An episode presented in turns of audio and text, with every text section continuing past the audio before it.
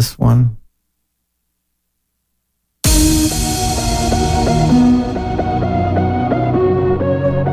Okay, no long introductions tonight. You hear the theme music. This is the Fakeologist Show. We do this show Sunday through Thursday between 8 and 8.30 p.m. Toronto time. And I don't bother saying standard or daylight saving time anymore. It's just too confusing. So Toronto time. That's the same as New York City time. That should be enough for all you people around the world to find out who we are. This is show number... Oh, it's 686. And tonight we got a great show for you. Uh, normally it's an ounce of salt per day. It's when we go through the week's events, but I took a chance and sent a quick message to Tim Truth of the very large and growing Tim Truth channel. And I asked him to come do a quick hit just to tell us what he's been doing. His great work on East Palestine, which I've consumed many, many hours of over the last few days. And surprisingly, he did make it. So without further ado, let's say hello to the great Tim Truth. Hello, hello. It's good to be with everybody, and I hope everyone's doing good out there. Shout out to the chat, and thank you to Fakeologist for having me on. Thank you for joining. And that reminds me, I have to start up the chat. Um, we're on YouTube, of course, Twitter, DLive, and um, we're also, of course, on FakeoTube. FakeoTube.com is my own video platform that you guys help support. And that's another thing I wanted to talk about Tim Truth because he is a content creator and he's a he's a very technical it seems. He he knows how to put out good sound. He's got a, a Sennheiser mic, which I guess is the top of the pop, so that's why he sounds so awesome. And I know he has a video platform service. I think it's similar to mine, but maybe he can tell me quickly about that and how anyone who follows Tim can help support his his work as well. Yeah, thanks for that. Um, we don't need to spend too much time on it, but it's called groupdiscover.com and it's a member site and it's basically a huge repository, like 24,000 videos and counting. Wow. Members can add videos and then everyone rates the videos and the best ones rise to the top. It's searchable, that kind of thing. Did you? Is that your software? Yep, uh, built it from scratch pretty much. I mean, not the database Wow. application and stuff like that, but um, yeah, that's what I used to do and how I have just a semblance of freedom in terms of uh, making this type of in-depth work possible. Uh, so I have a lot to thank computers for. And it's called Group Discover. Yep. dot com. Okay. So if someone joins up, how much does it cost and what do you get for that? Well, we have a 50% off sale for the next week. So if you sign up, make sure to use coupon code FREEDOM. Okay.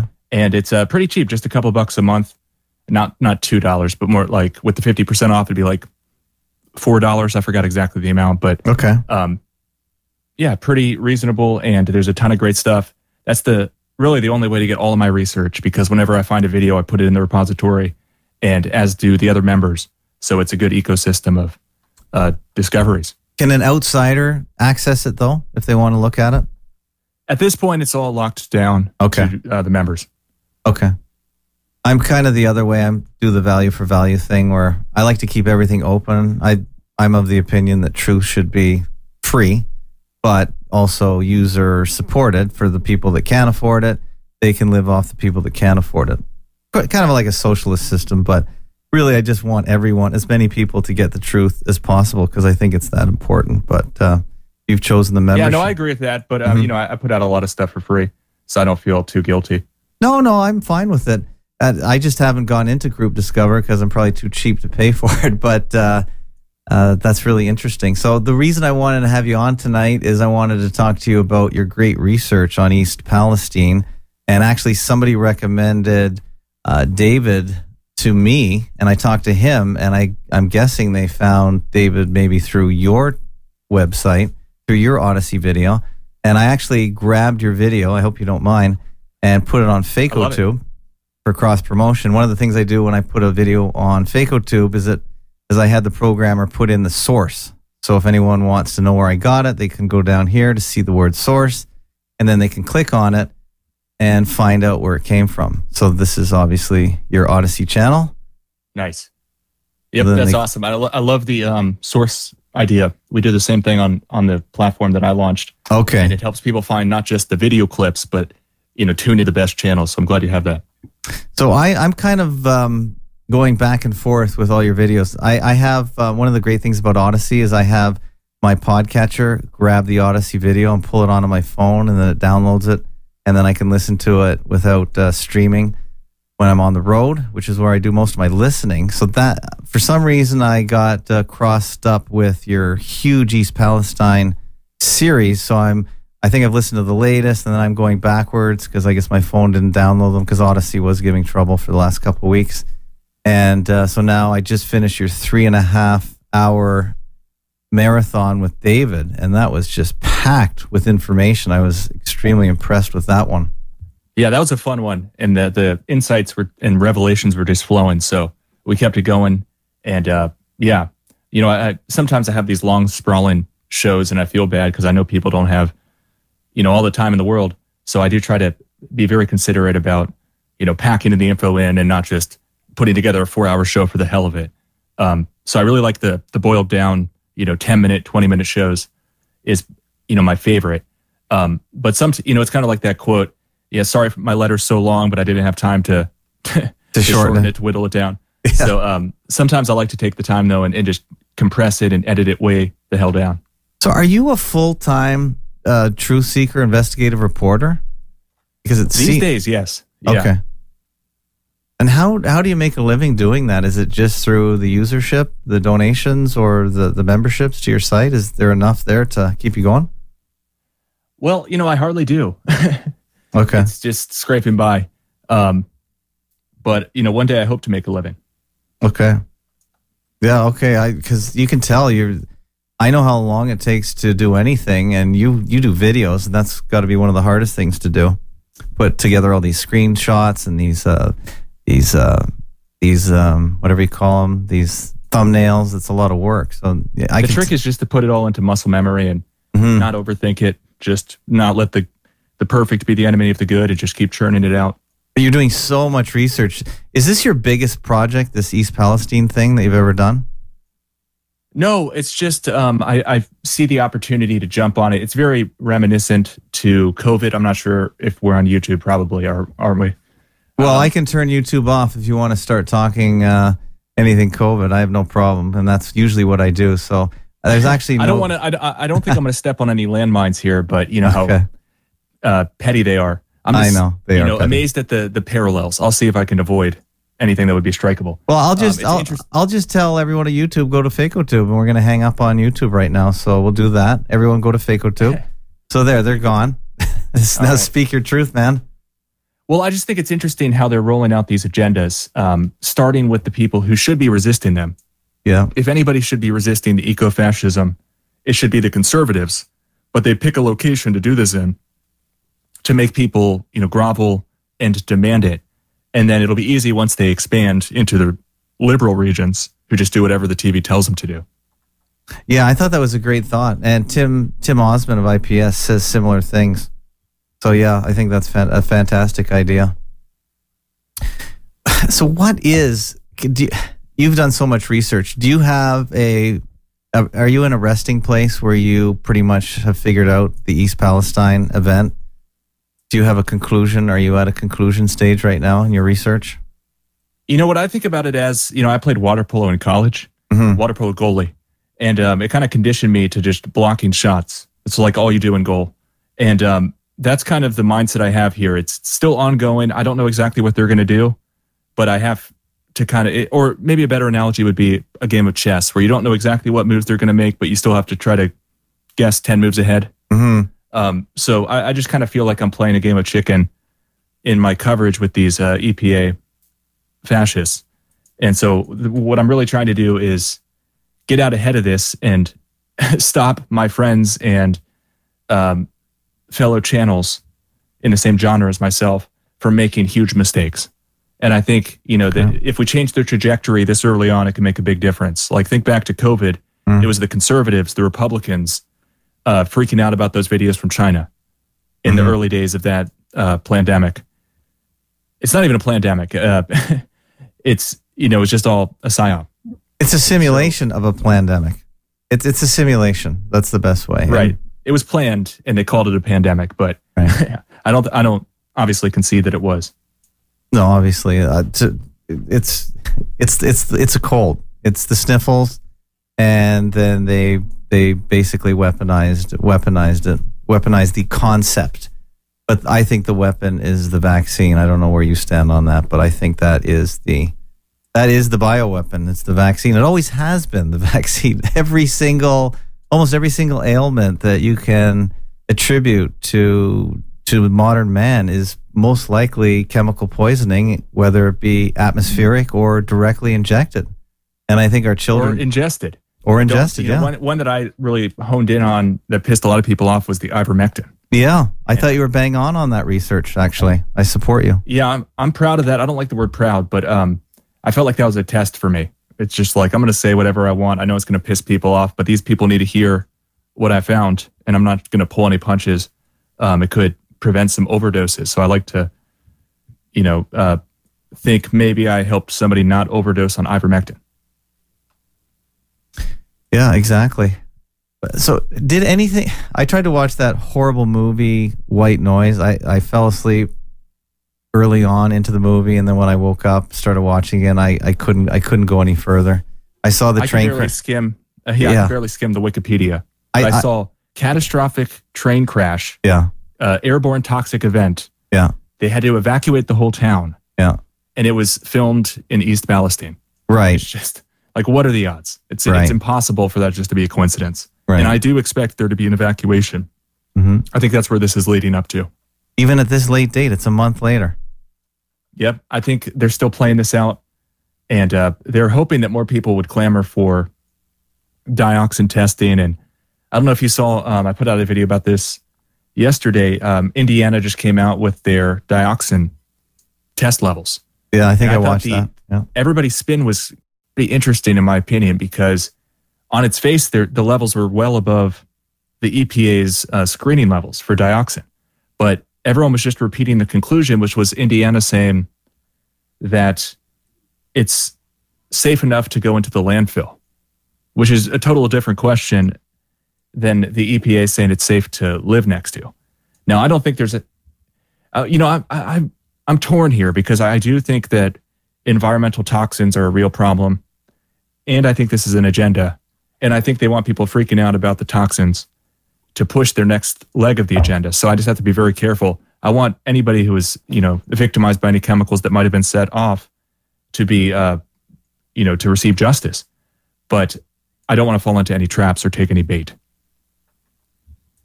Yeah, and you've got me questioning the whole idea of dioxins now, and I think you're going. I think you're you're you're following the the correct path. I have a funny feeling that dioxins, this this broad class of, um, car what do they call these uh, hydrocarbons that have the right. double oxygen on them or the around oxygen. Right. Yeah. I I have a funny feeling that this is the the boogie virus, the um, the next leg. The, yeah, the sequencing next that's stage. in the atmosphere. So we've done, you know, they they they fake um, they fake the microscopy that's in our bodies that we can't see or verify, and now out of our bodies in the environment, they they they have this thing called dioxins, which is a really general chemical term, I suppose, to describe all kinds of different things. But they just they've they've they've made they put terror into the into the word and now that's going to be their leverage to get people off the land which seems crazy but the way you describe it it, it sounds very feasible very possible well i'm i'm fascinated by seeing how they roll out their agendas mm-hmm. and i think you know a big part of this is prepping people um i think people underestimate the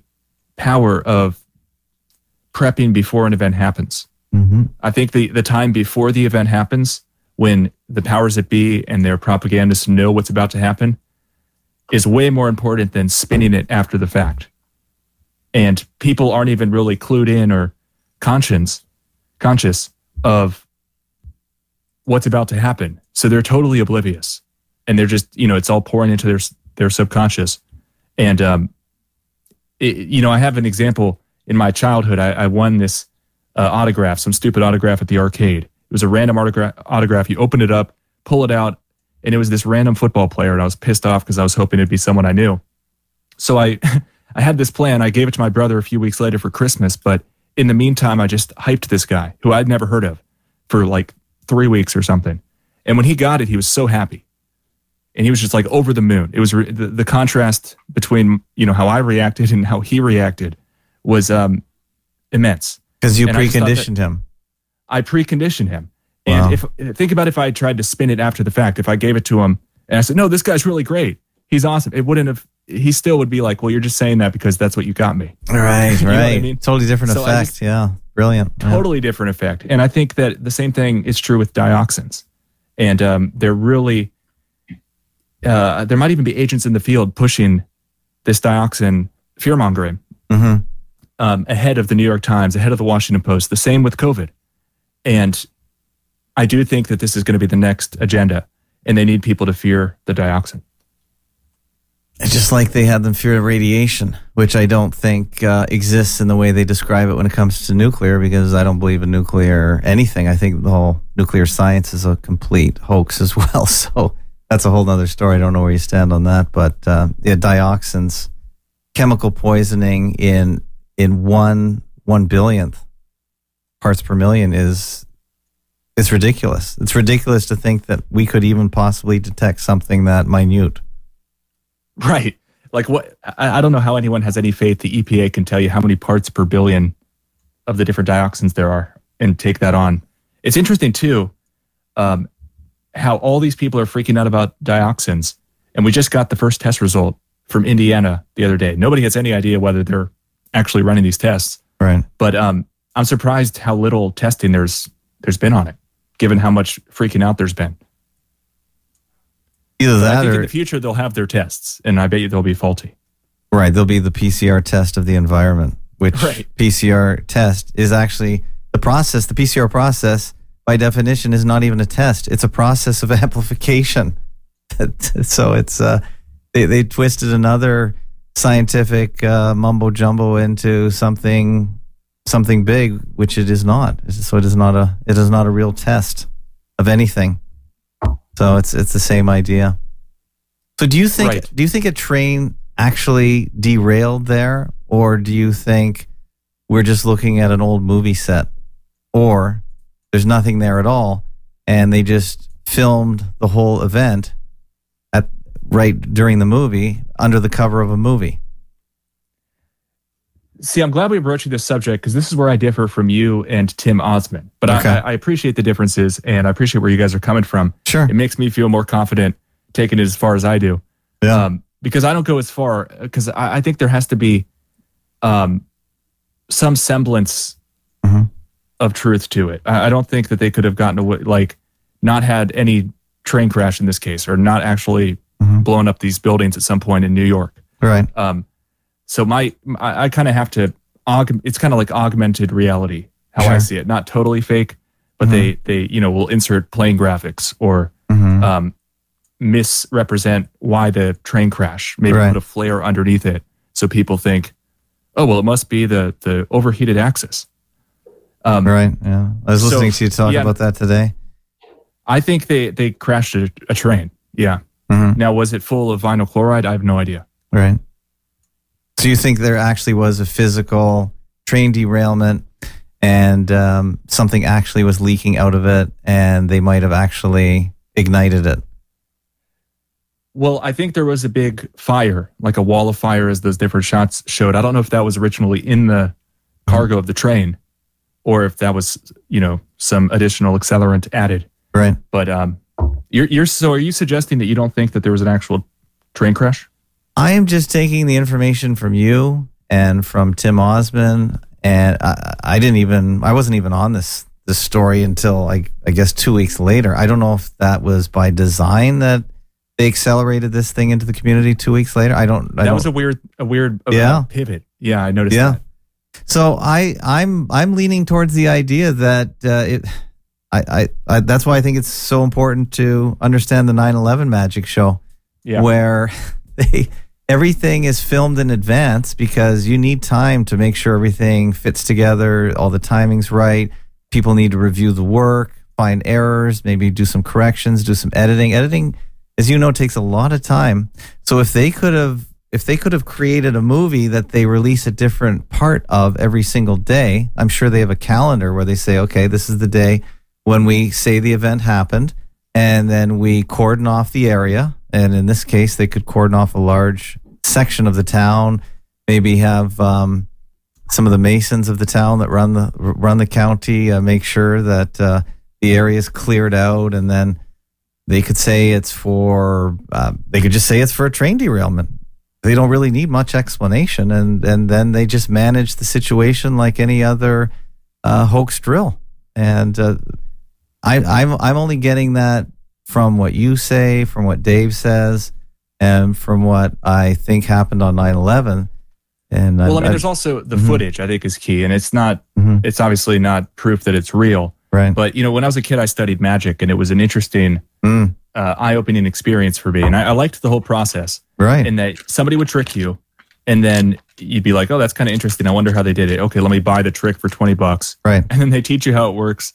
And, um, you know, I, thought, I always thought that was interesting. Now I don't at all. I hate magic. It's such a letdown when you know how it works because it's so simple. And right. you think, how did I miss this? How could I be so stupid? but it, you know, having to deal with the nuts and the bolts of deception yeah. is interesting now looking at these types of events because I need a I need a real, you know, real explanation that actually mm. addresses all the anomalies.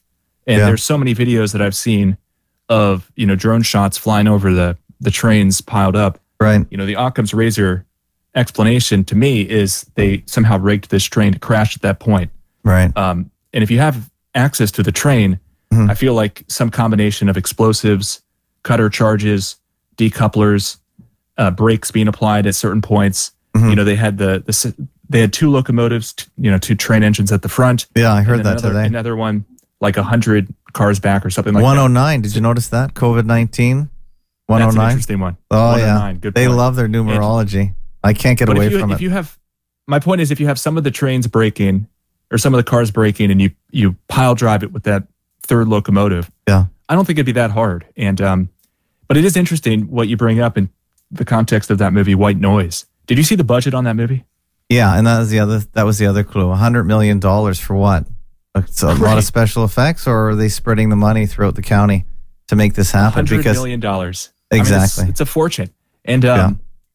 I mean, you look at the box office; it's like a, a fraction. It said seventy five thousand, and was, was, it was it like, even released? Expect to happen? It was a stupid. I mean, yeah. Did it even you, hit the theaters, or did um, did it even hit the theaters, or did uh, what's his name, um, or did uh, Netflix Am- spend the whole yeah. thing?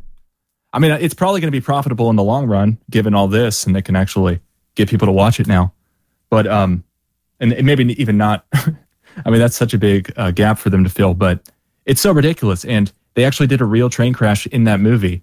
So was that a that real train crash? Train train crash, or was that uh, CGI? I, I, heard that they actually filmed yeah, I heard. They, I heard mm-hmm. they actually filmed the train crash, and so that's interesting. They could you know practice and uh, do a dress rehearsal and everything. But um, I mean, there are some interesting aspects from your perspective of it all being fake, like the evacuation orders you mentioned.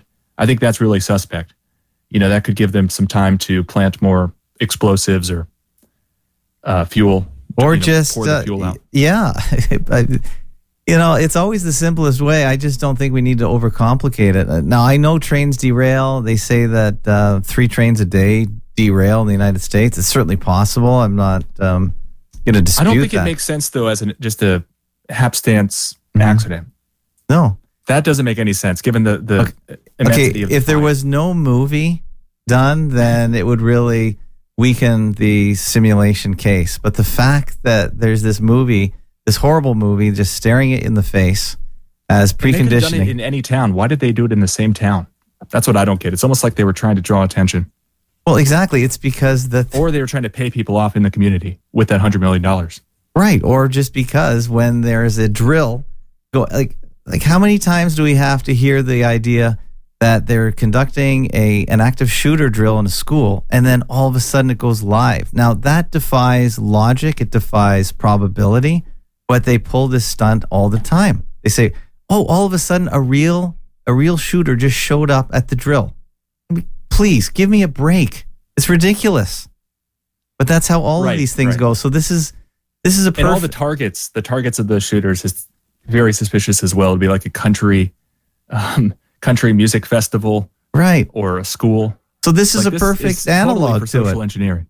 So this you're laying the case, and But- maybe but you I don't. might say, yeah, go ahead, Frank. I might say, gunning, pe- gunning people at country music festivals that makes sense. Yeah, well, okay. You're just saying because it's country and they have guns. That's no, no. I'm just You're just being facetious. uh, notorious. Uh, exactly. But seriously, you, I don't know if you know you're laying the case that th- Tim that this this this movie right alongside, right in pretty much the same place. Uh, it but really not, that's not the case I'm making. I don't think it actually makes any sense to say that it's not a real train crash. Why wouldn't they crash a train? okay because I mean, if they just say they crashed a train, doesn't have the same effect. They're still going to get Well, what they can, want. You can see. I mean, I've I've looked at a lot of the video and I've looked at it through the lens of how do they do this magic trick, and I think they had to actually crash the train. I mean, it just makes the most sense.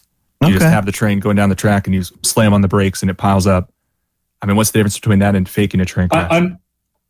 Go ahead, Frank. I must admit that I don't, don't agree with you, Tim. I, I think. Which Tim? There's two of us here. yeah, but you're, you're calling yourself happy here, right? Yeah, right. Tim Truth. But yeah, so you Tim think they dropped them I with am- planes, or I mean, not planes, uh, cranes or something? no, Like, I- uh, how no, how I- did they get the train cars there?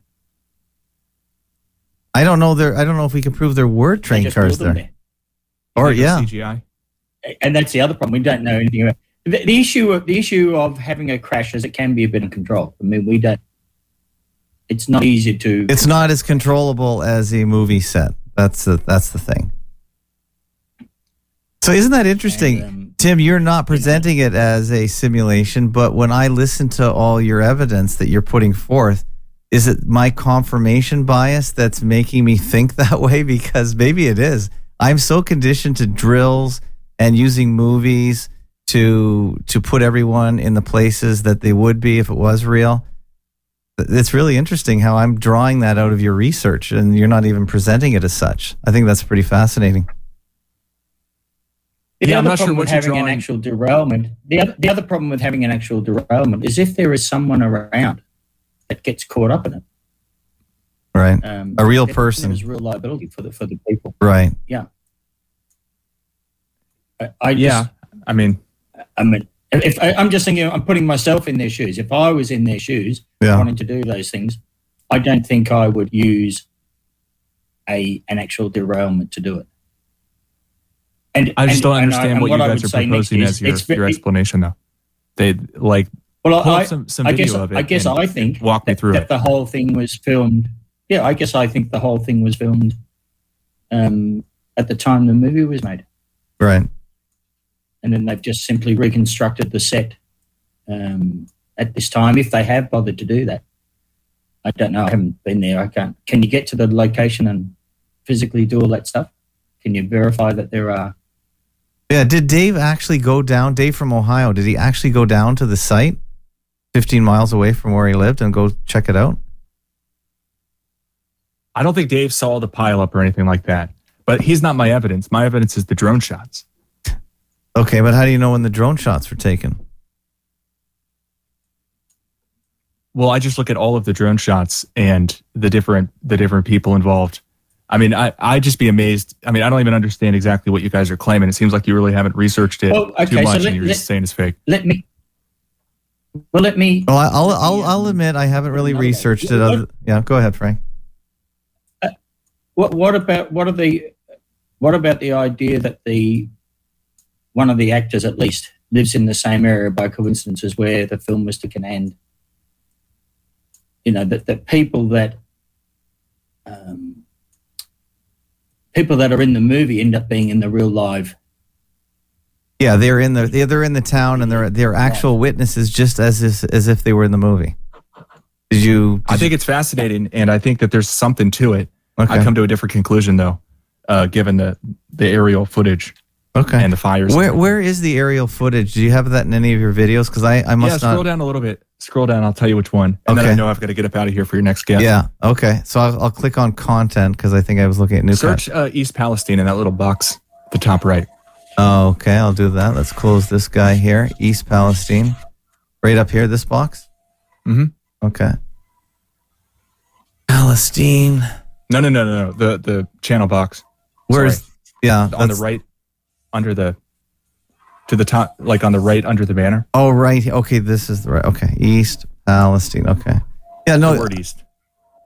I won't dispute that you have done way more research. I I'm just giving you my just overall uh confirmation bias. Okay, so I've got East Palestine. So I- scroll down. Um, I can't see it with the banners.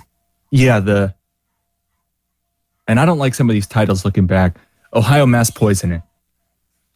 okay. See that on the This one here? So this is the one with the drones?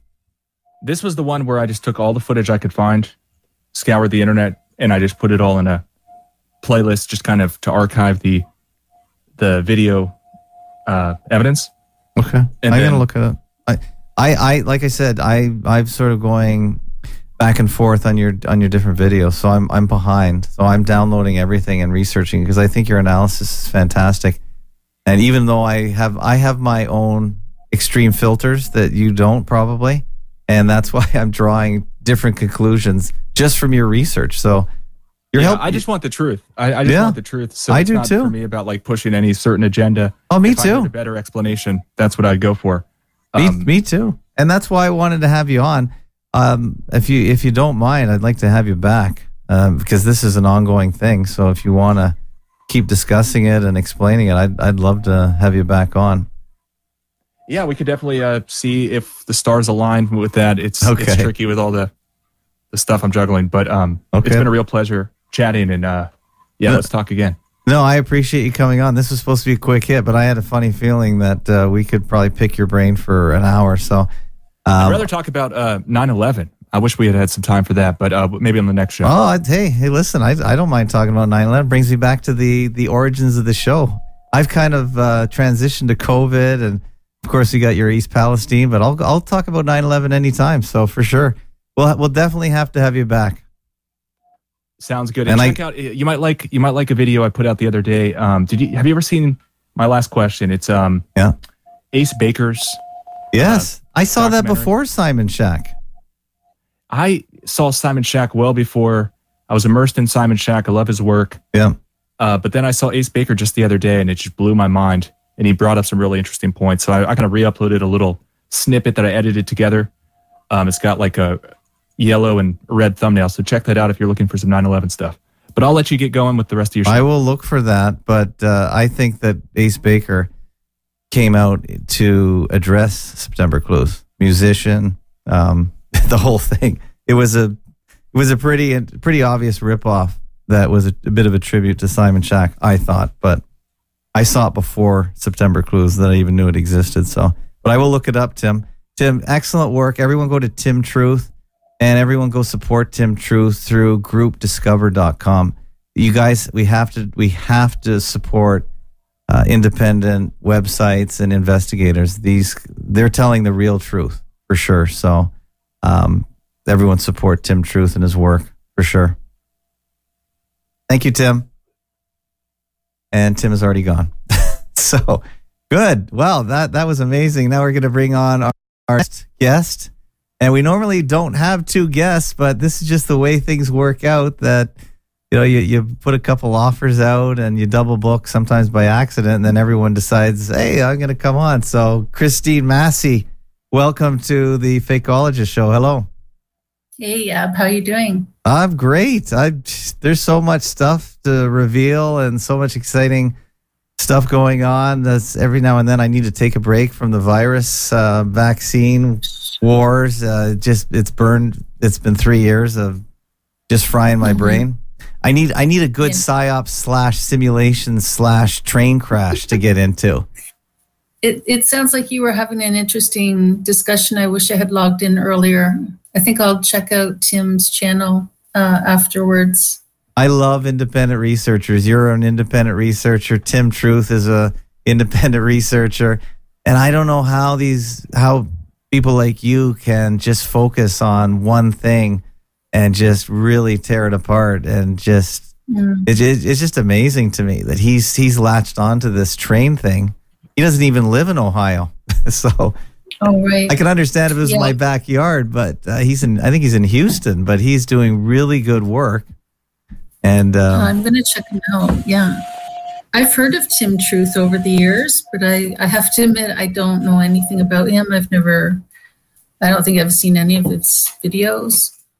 So, he's been around for quite a while.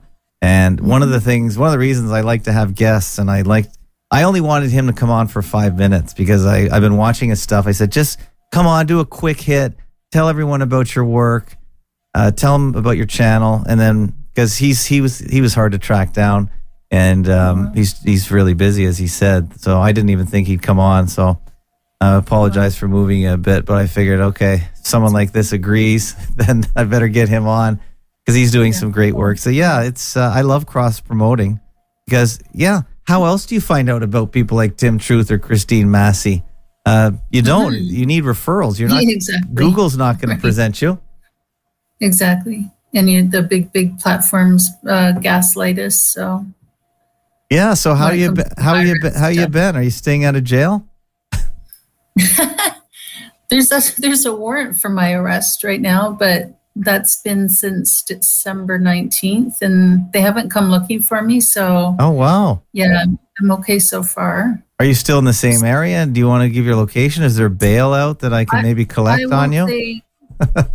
a bail. No, there's no bail. Um, I'm I'm in I'm I'm ju- in the Toronto area. I'm just I'm just. I'm just joking because obviously they Yeah. know where you live. So they if they wanted to get you, wouldn't they just come to your house? Because yeah, they know where. you are. Yeah, so that's been. I mean, the first few days I was really nervous. I, Yeah. know, I was of course. a lot of anxiety the first few days, and I knew that they were planning on. Um, you know, sometimes they they just arrest you and then release you right away without taking you Yeah. to the police stations. I knew they were planning on do that, but still, just the whole experience of getting arrested and having more charges.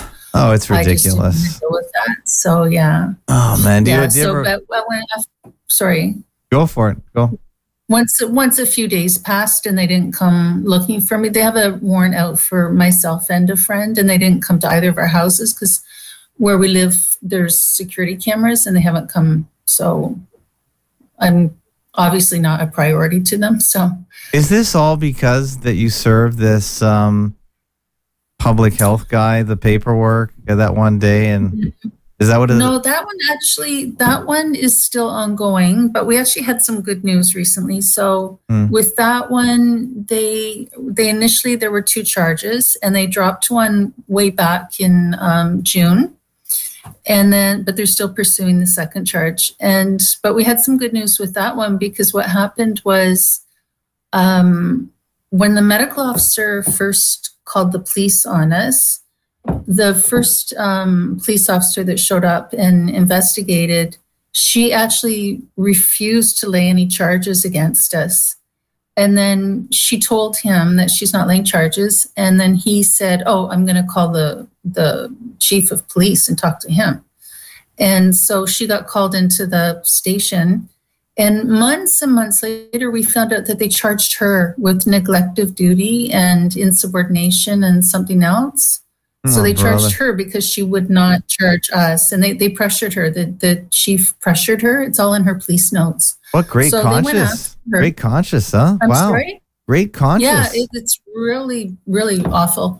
And this is um, an amazing lady. Like Hmm. this is i mean police in general i'm i have to like i'm not a fan of police officers in general like they just rub me the wrong way in general yeah. but this lady um, seems to be quite different. And I've heard this is not the first time she got in trouble for doing the right thing. And she actually, there's a news report from years ago. She jumped into a, a lake in the wintertime and saved someone's life. Wow. So this is like an admirable woman. You know, she seems to be an honorable Yes. lady who's trying to do the right thing. Yeah. So Wonderful. so kudos to her. Her name is Alicia McGriskin. I'll give her some a little boost there. So anyway, we had some good news recently about uh, a few weeks ago. I think we found out they seem to have dropped the charges against her because they were doing public hearings.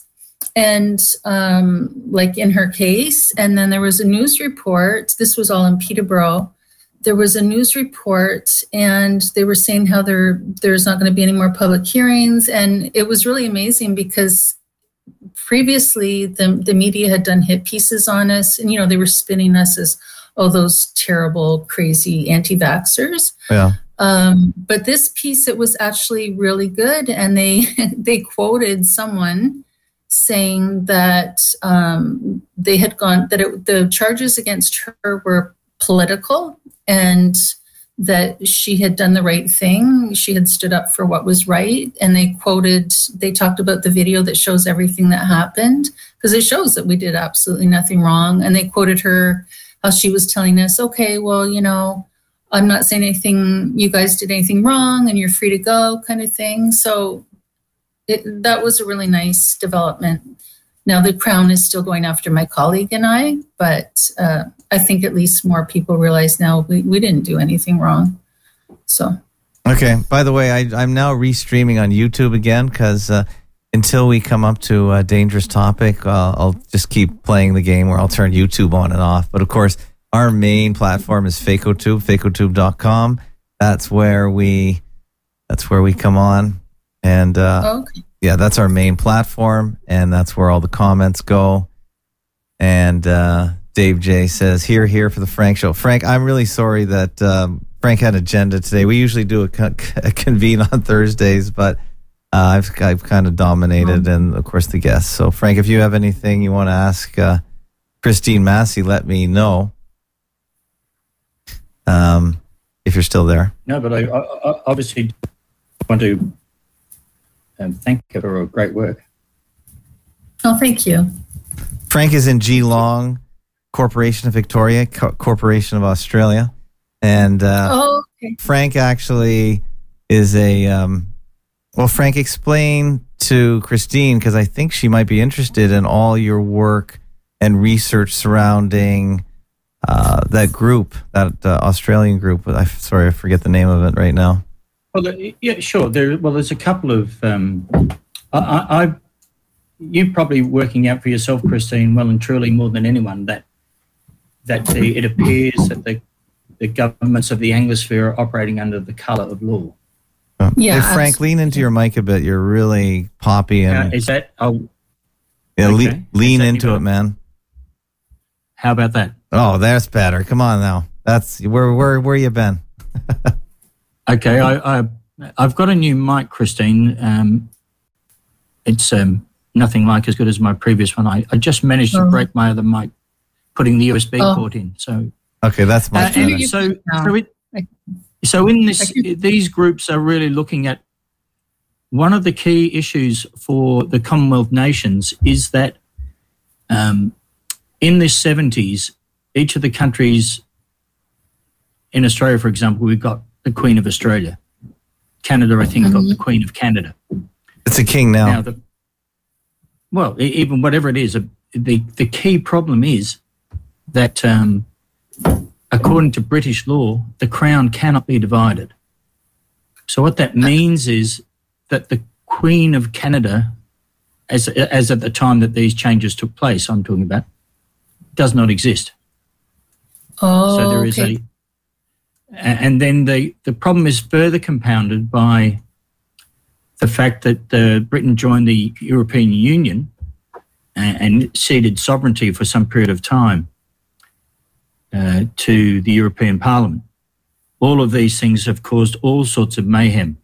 So it appears that in Australia that it's not likely that any any uh, legislation passed since 1972 has any validity at all.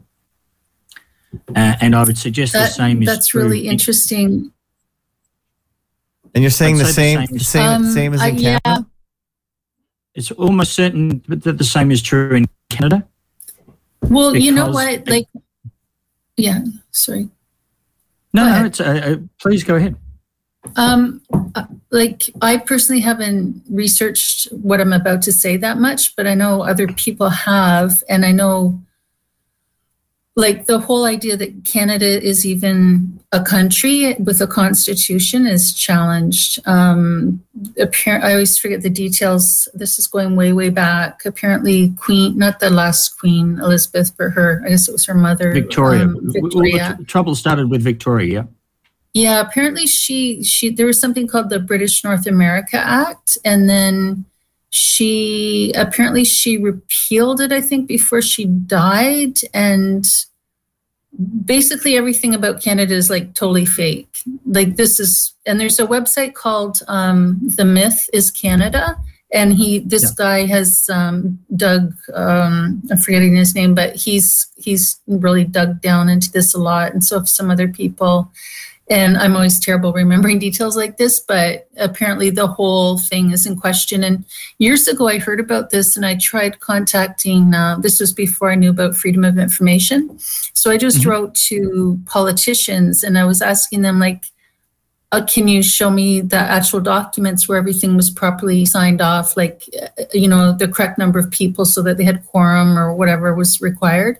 Yep. And like, nobody, Yes. they, they never gave it to me. Like, they're, they kept acting like, oh, it's there somewhere. But um, so Yeah. it seems like with Canada, the whole country is just completely uh, like in question, and it's all. And I mean, then some people would argue too, even if even if it was legit in that regard, like still, who are these people? They're just people, right? Like telling the rest of us what to do, making these man-made rules and whatnot. But yeah, Well, and I know there's. Sorry. It, it's not Like- quite that simple. What what's happened i- is that is that um, there is there are mechanisms by which they've gained control, and because we haven't repudiated them, uh, the assumption is that we have agreed to it, and so there is a there is a process of um, rebu- rebu- um, rebutting those assumptions. Uh, Yeah. and another particular fellow that I, I find very interesting is called Christian Remedy in Law, and he's Oh, on a um, on a site called uh, Canada is Penniless now, where he's conducting Oh, What is it called? Canada is penny, penniless? Canada is Penniless. Yeah, That's a website? and um, Let me look it up. well, it's a, it's a um, I, I can pro- I'm on the wrong computer to provide all the details to Canada is penniless, but he is uh, conducting seminars about how to assert yourself as being a, um, uh, in other words, the kingdom of Christ has come in in his Mhm. view, and that we are our king is Jesus Christ, and our, if you like, our kingdom is is the heavenly Jerusalem above. mm, Um, I personally find that to be very powerful system, uh, and it's certainly, I think it's worth considering. To that, Yeah, but the for other sure. people in Australia, the people in Australia, Well, Frank, your uh, Frank, your uh, internet was the worst, and he was popping, and now he's gone. Uh, I just looked up Canada is penniless.com, and uh, that domain is for sale. Only nineteen hundred ninety five dollars if you want to buy it, Christine. but uh, I know. Yes, right. go for it. There's another um, thing I came across a while back pertaining to Australia, and it was uh, uh, I could email it to you later. I can't think of the name of the website right now, but there was a guy who he ran into difficulties. He was trying to import a car to Australia, and he was running into all these crazy requirements that were being put on him by some Australian institution, right? anyway, the more and more he delved into it, he came to realize that, you know, how we are just saying like there could be like a le- quote unquote legit government that actually goes back to the crown and what, however that's all supposed to work. But he discovered, I'll just call that the legit government, even though not everyone would consider that legit. He discovered that there was a whole other side to government, like all these fake institutions, I'll call them, that they're just corporations that are set up and they don't trace back to that quote unquote legit government at all. And they're just basically masquerading and like Wow. they have They, they, they use a whole, oh, it's a great website. And he has a documentary about it. It was really interesting. And he, they have different, they use different logos, like, you know, the, well, when did they do this? the Because logo. with with the whole public health corporations, those are charities, and they're great. The biggest donor is the government of Canada. So they were set up as arm's Mm. length charities. So Public Health of Canada and Public Health of Ontario, they have nothing to do with the government. They're they're private charities. Do you know that? Oh, is that right? I didn't even know that. Oh, yeah. Public health is a charity. yes. Well, one Yeah, of the it- one of the so sleights of hands It's that occurring one of the sleights of hand that are occurring in Australia is that the the government of Australia should really be called the Commonwealth Government or the, the government of the Commonwealth of Australia. Yes, And they are that's what this issuing guy letters and envelopes. In fact, my wife got one yesterday from the Australian government. Who are they? Right. We have freedom of information responses from the Australian government, their Department of Yeah. Health or whatever. And yeah, Yeah. that's exactly what this guy was talking about. It should be the Commonwealth of Australia. And there are, I guess, be. some institutions under that. But then you have all these other fake ones, and they even have a different, you know, their Great Seal or whatever they call it. Their Exactly. basically their logo. They have a Yeah. different logo. So he, Yeah. what he started doing, you probably know what I'm going to say. Like, see, he started writing letters to them and being like, okay, you know, I'll pay all these fees or taxes that Yep. you're demanding of me if you can Prove that you're the prove to government. me that you're actually like legit Yeah, government, you're yeah. part of the government. And Fair they enough. had back and forth, and they would never answer his questions. And They're private corporations.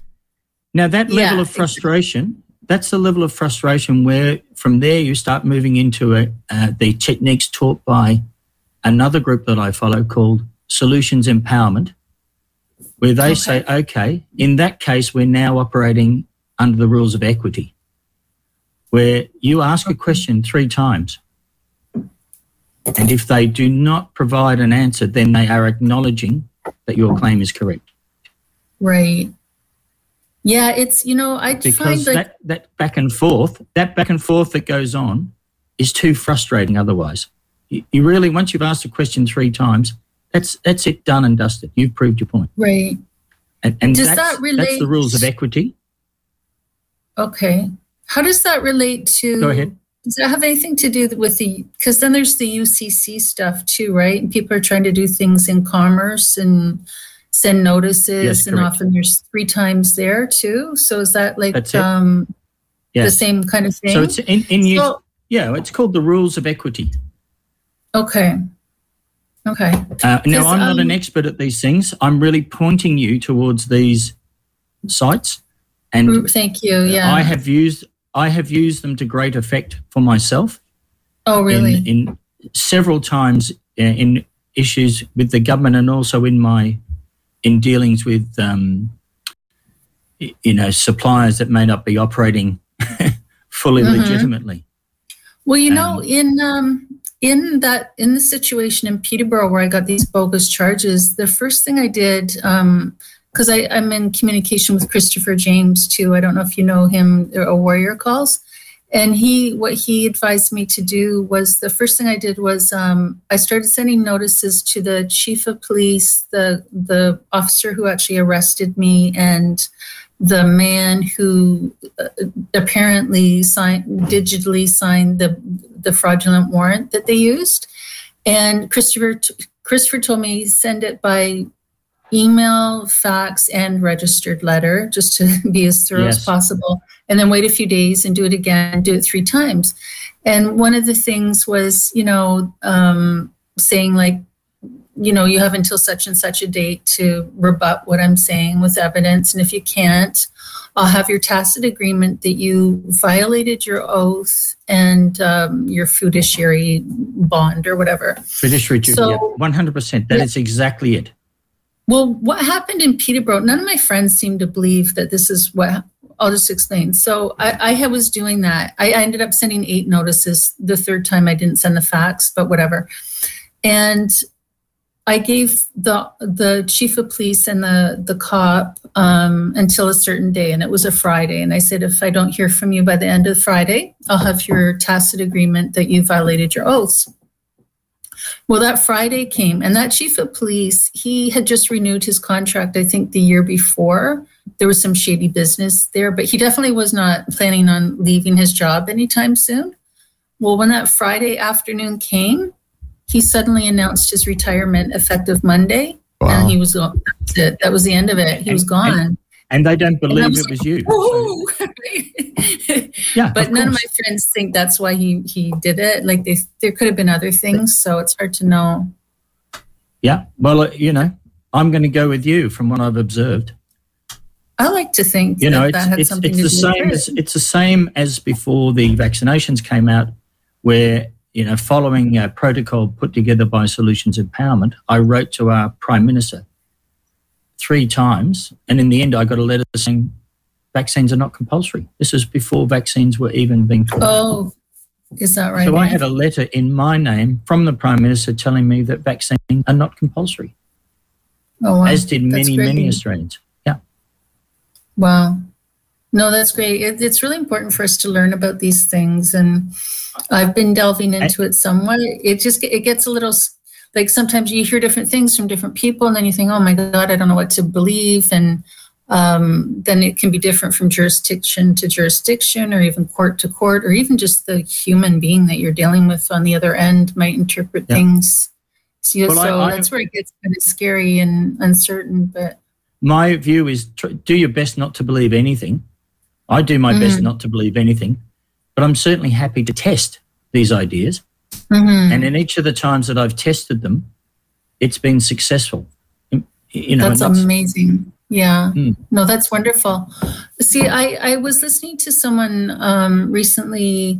There's a man named Ken Cousins, and he has an organization called Pantera, and they've been around for a number of years. And what he's been teaching, he was teaching people to be really careful about that because, and I haven't fact checked everything he said, but he has this long document on his site. It's over 100 pages, and it's called The Overview of the World System of Bondage. And he goes over historically different like papal bulls and different things that were put in place that kind of led us to where we are. And what he was saying was, um, you know, we always have these emergencies, and I think it's, if I understand correctly, it's partly so that they can, in a so-called emergency situation, they can invoke these emergency powers and emergency banking and different things, right? But Mhm. also they you know, going back to the whole thing about a corporation and they purposely make the corporation bankrupt and then they trick us into acting as surety for the yes. corporate franchise that they created it with our name and tricking us that way. So Yes. he was show- he what he believes is um, that part of at least in the U.S. and it's always hard to know what applies where, but basically they in the Trading with the Enemies Act, first they specifically said that any people that are under their jurisdiction are not considered enemies. But then a few years later, they added an amendment or in some other law, I think it was an amendment, and they changed it and they specifically defined anyone who is under their jurisdiction as an enemy. And, and the way they look correct. at it is if Yes, and he says if you act in commerce, that to them it's like taking up arms, and they'll consider you belligerent or um, what's the other thing? I forget. But anyway, so he was saying like what he believes people have to do, and he says he just figured this piece out in the last few years is to not act in commerce because to them any act in commerce they they really don't like it. And he said, you might have success to a point, but if you start having too much success or too many people are catching on to what you're doing, they'll just shut you down and put you in jail. So I really like that's where I get confused. And They don't wanna go to like they they only like monopolies. Yeah, that Yeah, sounds so- about right. so- Uh, and that that's the reason why I recommend also this uh, fellow who is called um, Christian Remedy at, in Law, because essentially he, he points out the same situation. He says that you are held uh, in bondage through your birth certificate, and your job is to disavow your birth certificate. He talks about how to do that. Is He's this the Yeah. essentially website here, Frank? Christian Remedy inlaw.org? Is this Uh, him? it could be, but I mostly use the YouTube site. It looks similar, but I will have Oh, to right. find Yeah. That's okay. Let's see. Videos. It, it sounds like it could be similar to what Ken Cousins talks about, um, because like he talks about you have to um, rescind all your signatures, and you Yeah. can because it, everything was done in fraud. They didn't disclose all the terms and conditions. Revoke all powers of attorney, and tr- cancel all. Uh, terminate all contracts, agreements, oaths, anything that might bind you Yeah. to that name. And then there are a few other steps. And he talks about claiming your ancestral estate. And that has to do with the Saskatchewan, uh, that whole thing. Yeah. It's called So- the K Act, and the Cestui Que Act was issued in 1666 at the time of the Great Fire in London. Right. And in that act, in that act, um, it's well worth reading. I've actually published it here on this site. Um, okay. but uh, we'll, the Cestui Que Act essentially is um, it's it's a uh, it's an eye opener for sure. Yeah. And that's been where around they since assume you're 1666. Yeah. So yeah, it sounds like we're on the same of, dead and yeah, but we're on the same sort of track. Yeah. I think You- when so. you I your tested birth that a actually, little. it's actually a certificate of stillbirth. Right. Yeah. It's crazy, right? It's so insane. Um, I got that's- a and letter the these are the things that led me to the Bible to, to just follow the Bible oh, as my yes, yes. remedy in law. Yeah. Well, and yeah, and Jesus apparently said, you know, uh, or whatever, it's in the Bible, different things about God is no respecter of persons. And Correct. some people think that thing about don't um, graven images, not to worship the whatever, um, that that's actually referring to the name. Yeah. You know, don't get, don't identify with that name. Yeah. So yeah, it's it's very very interesting stuff for sure. I got a letter in the mail recently. It was just it was like from this Ontario Health. Uh, what is it? I think it's called Ontario Health, and they were encouraging me to get a mammogram. And so I thought, well, screw this. I'm going to respond to her letter. And I so I found some email addresses, and I I said um, I did just like a one page spiel, and I said you know I found out these things, and this was all done through fraud. So I hereby um, re- rescind all the my signatures and da da da da. And in the end, I told her um, if you need to. She emailed me back, and I was getting annoyed. So I said um, then then I assigned them as trustees. I said. Um, uh, you know, I hereby assign you all as trustees of in any um, public trusts that might that of which I'm the lawful beneficial beneficiary. And anyway, I said if you need to con- uh, communicate with me, you may do so by addressing communications to Christine colon living woman who does unbonded, unincorporated living woman who does not act as surety for a public corporation or something like that. And she wrote back to me. She emailed me and she addressed me that way, Christine, unincorporated, unbonded living woman of the Massey family. Yeah. Well, I don't know. I, I I think that thing of um, the trust, um, again, care has to be taken there, but certainly there is a, um, you know, a straw man, as you're aware. hmm for sure. Yeah, for sure. Yeah, I, think we're gonna we're gonna figure it all out and bust it all I- open hopefully before long. Because a lot of people are yeah, I think I, to I think the timing between the various disasters that goes on is really to distract people from this awareness of of how they people have been contracted, if you like, yeah, um, without them realizing. People, you know, there's discussions of freedom, but in fact, people are assumed to be the servants of essentially the Pope. yes, that's how I understand it too. Not the Jews? Which Jews? is really insane. Not the Jews, Frank? Why are there so many podcasts from Jordan telling we can't blame the Jews? Christine Frank does karaoke. And if you have any requests, I'm cool. sure he uh, could learn the song quickly for you. cool. But uh, we, speaking of that debate, I'm still hoping to hear back from John Friend, who says the Jews did everything. And then we have on the other side Giovanni Cerrucci, who says all, lo- all roads lead back to Rome. Jesuits. So uh, we're going to hopefully resolve that or get some conversation in around that. I don't have a, a Freemason representative to come on at this time, but uh, among those three constituencies, I'm sure with somebody's wielding Well, they'll undue probably influence. both be Freemasons anyway. Both of them will probably turn out to be Freemasons. Yeah, anyway. really. Now, one of the reasons um, I contacted you, Christine, other than just to get a general update and how you're doing, is one of the females researchers, and it seems like all the some of the best ones are female. Uh, is I stumbled upon Katherine Watt, who has the website bailiwicknews.substack.com. And between her and Sasha Latypova, who also has a Substack with some artwork at the end of each piece, these two, yes, Sasha Latypova, due diligence and art.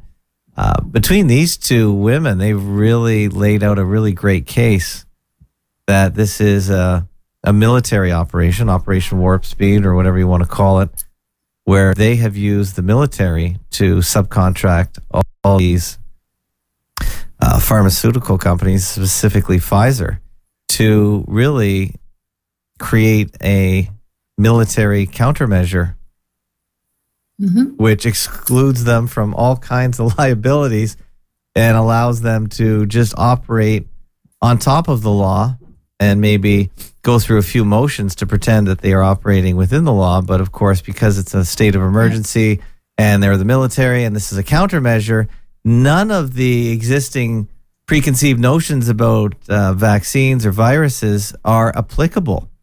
And I thought they've done a really great job and and just laying bare all the research, and they've just left it for anyone to take it and run with it.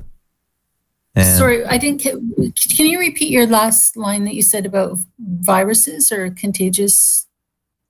Sorry. well, no, I well I don't remember what I just said, but they Okay. really they they were just what what I'm saying is they this this is being operated under a military as a military operation, and the the so-called vaccines are really called military countermeasures, which allows them to operate on top of the existing rules and regulations and acts because it's a military operation.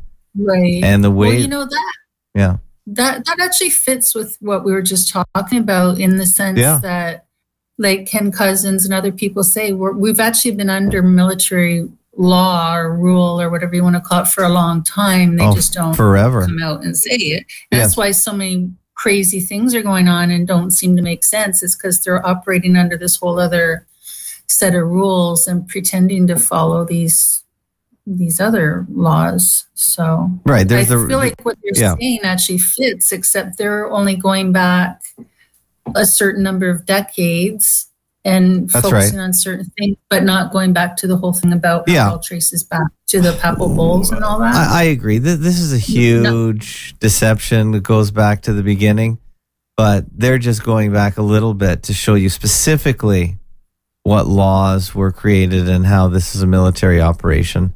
I thought it was Yeah. pretty good, and I just that thought, make, it makes sense. Yeah. yeah. So that and that I saw you on one of the posts, or I think uh, you were somehow interfacing with one of their posts that were um, Yeah. you were challenging Katherine Watt on her Yeah, belief in so- viruses. hmm Yeah, so I'll just explain what happened there. So, excuse me. So I'm not critiquing her legal analysis. I'm not even haven't delved into it. I just have like a very superficial um, thing about that. But what the reason she got our attention was, um, you know, she's talking like consistently about bioweapon, making all these references to bioweapon or contagious pathogen, do do do, as if that whole part is real about the virus, right? Yeah. And so she did um, a presentation on the platform Medical Doctors for COVID Ethics. Uh, I guess it was like a few weeks ago. Yeah. And so uh, one of my colleagues, um, a couple of them were on, and one of them asked her because she was using the term her terminology in a vague sort of way and people do this often where they're saying like bioweapon and you're not sure are you talking about an alleged virus or you're talking about the injections or what, right? So he asked her about that, and she was kind of like, whatever, like both. And then she had been talking about, um, I guess, pointing out flaws in how they hadn't properly tested the so called vaccines for effectiveness. So he was telling her, you know, he, that he liked a lot of her presentation, but when it came to that part, you know, he said it's kind of like you're talking about testing for the effectiveness of a unicorn repellent because and nobody's shown there's a unicorn, right? So he was like pointing that out to her and saying like you're missing the biggest like this huge chunk of the story that there actually isn't even a virus. Anyway, and then um, Eric Coppolino, investigative reporter, questioned her and he asked her, um, he brought up the FOI responses because this woman is, you know, doing all this analysis of legalities. She's a paralegal and she's talking about bioweapons and making, you know, she has said on her website that she's read all these scientific papers as well. And I've seen where she even made a statement, a really I found a really strange um, generalized statement where she said that any biologically active product is inherently toxic, lethal, and toxic, aggressive, toxic, and lethal, which uh, didn't make any sense to me. But anyway, my point is she's talking about legalities and she's delving into scientific stuff too. But when Eric all he he just asked her like there's all these institutions admitting that they don't have a sample of the virus. Would you comment on that? And her she was like no and kind of with attitude. And then he was like no. And she's like no no i'm not commenting on that. And she just refused to you know even comment on it which was really odd. Um, so one of my article one of my colleagues wrote up an article about this. You know and the point is just it's not to attack her but you know our, we're on a mission to expose the fake germ you know virus story all yeah. virology and some people even more generally germ theory. So you know we're it's it's we're three years into this and we still have all these people that are on the circuit kind of so to speak and talking still like there's a virus and unquestioningly going along with that. And, you know, frankly, we're getting pretty damn tired of this, right? Like, yeah. okay, you're a legal person and, and so you think she should know she should have known better. Absolutely. I think she should know better. And she seems to be somewhat connected to Children's Health Defense, who have been very much pushing this whole narrative, going along with the story of there's a virus, there's a pandemic, the tests are legit, like basically going along with the whole official narrative, the lab leak, the, you know, all of this. And we're just like, you know, where's your science? What science do you have? And oh, yeah. So Eric also asked her. The some of the transcript is in the the article here. So then he asked her, "Are you asserting there was a lab release of SARS-CoV-2?" And she answered, I don't know exactly how they released it. So she's implying that it exists. And, and then she talks about maybe it was aer- aer- aerosol dispersal in highly populated locations, a communicable pathogen, blah, blah, blah. And then he asks her, uh, well, he says, okay, so you're saying that not a lab release, not an accidental release, but she's hypothesizing that maybe there was something sprayed in cities, in key cities. And this is, she picked this up from Jay Couey of Ch- Children's Health Defense Science Advisor. And so she said, yeah, that's my working model of how they, you know, got people hyped up about a, a virus. So he asked her, do you have any documentary evidence of that theory? And she said, no. And he said, so this is just a theory without probable cause. And she said, yeah, like that was it. She's just so we have all these people that they just talking, uh, repeating what other people are saying, but they're they're they're not actually doing their due diligence. They have no science whatsoever. And then when they're shown legal confessions from around the world, like hello, they're all saying they don't have a sample of this alleged virus, and and this legal expert won't even comment on it. So, you know, again, we're not trying to trash her or attack her personally or anything like that or say. But does that make you suspicious of her? Of her motives? Is that. Well, to be honestly, yeah. And yeah. it's gotten to the point like with, I don't know if you saw my, how we also questioned um, Mary Holland, who acts as president of Children's Health Defense. No, where did you put So- that? Where's that? Oh, that was in my that was in my last my last newsletter. Also, Is I'm surprised your- you didn't see that one because that one got a lot of. Is that on your website? It's on the same. You're. on- I think you have my Substack, right? Or you get my email newsletter. Probably. I can pull it up if you would like to see it because this one was more explosive. To be perfectly What's honest, What's the name of your Substack, Chris? Uh, it's Christine Massey FOI's. Oh, Christine Massey's Germ FOI newsletter. So what happened here? I'll just start, start telling you about it. But it. it's on This Substack? Just, just before you go on, Christine, I, I, yeah. I, I would like to thank you for what you've done with that with that woman. Really, Oh. to you know, I think you know, as you have, I think you are completely correct. The the, the problem is the germ theory. Yeah, thank you. And, Absolutely. And, and I any, mean, anyone that's that's you know, we we know that there are always going to be layers of the onion here, and she's another layer of the onion to protect that that germ theory. Yeah, I, I mean, I, you know, obviously I can't say that I know that, but this is, I mean, there, there seem to be all these people connected with Children's Defense, Meryl Nass, Jay Couey, um, Catherine. Well, I, I, I can tell you without, I can tell you that the that the mortality statistics for 2020 in Australia indicated that Australia had its lowest death rate in recorded history in 2020. Oh, is that right? Yeah. Isn't that crazy, right? Yeah. And then it was, Denny it was by far the healthiest year of all time in Yeah. Australia. So how does anybody still go along with the, this story Because they of just pandemic? people when I say just- that to them, they just argue with me, even though the stats are published. Yeah. Yeah, it's it's it's just ridiculous. And I mean the reason we keep at this is, you know, we know it's not just COVID too. This is going back over a hundred years. And, you know, like one of the things that bothers me the most is to think, especially in the States, like children are getting dozens and dozens and dozens of injections and they're coerced, you know, to go to school. And parents don't want their kids to pl- to play with children who are not fully vaccinated and um, you know, elderly people getting a, a flu shot. My mom probably gets the damn flu shot every year, you know, and like they're not on the internet finding out what we're finding out and they're being taken advantage of and hurt. And it, it's, there's just, there's so many layers to all, you know, every, all the stupid things that happen because of this belief in viruses. So, Yeah. Yeah, it's crazy. And Children's Health Defense of all, like, Children's Health for Defense, hello, and you're focused on vaccines, like they should be all over this. And yeah, Yeah. what happened on, um, I think it was February 26th.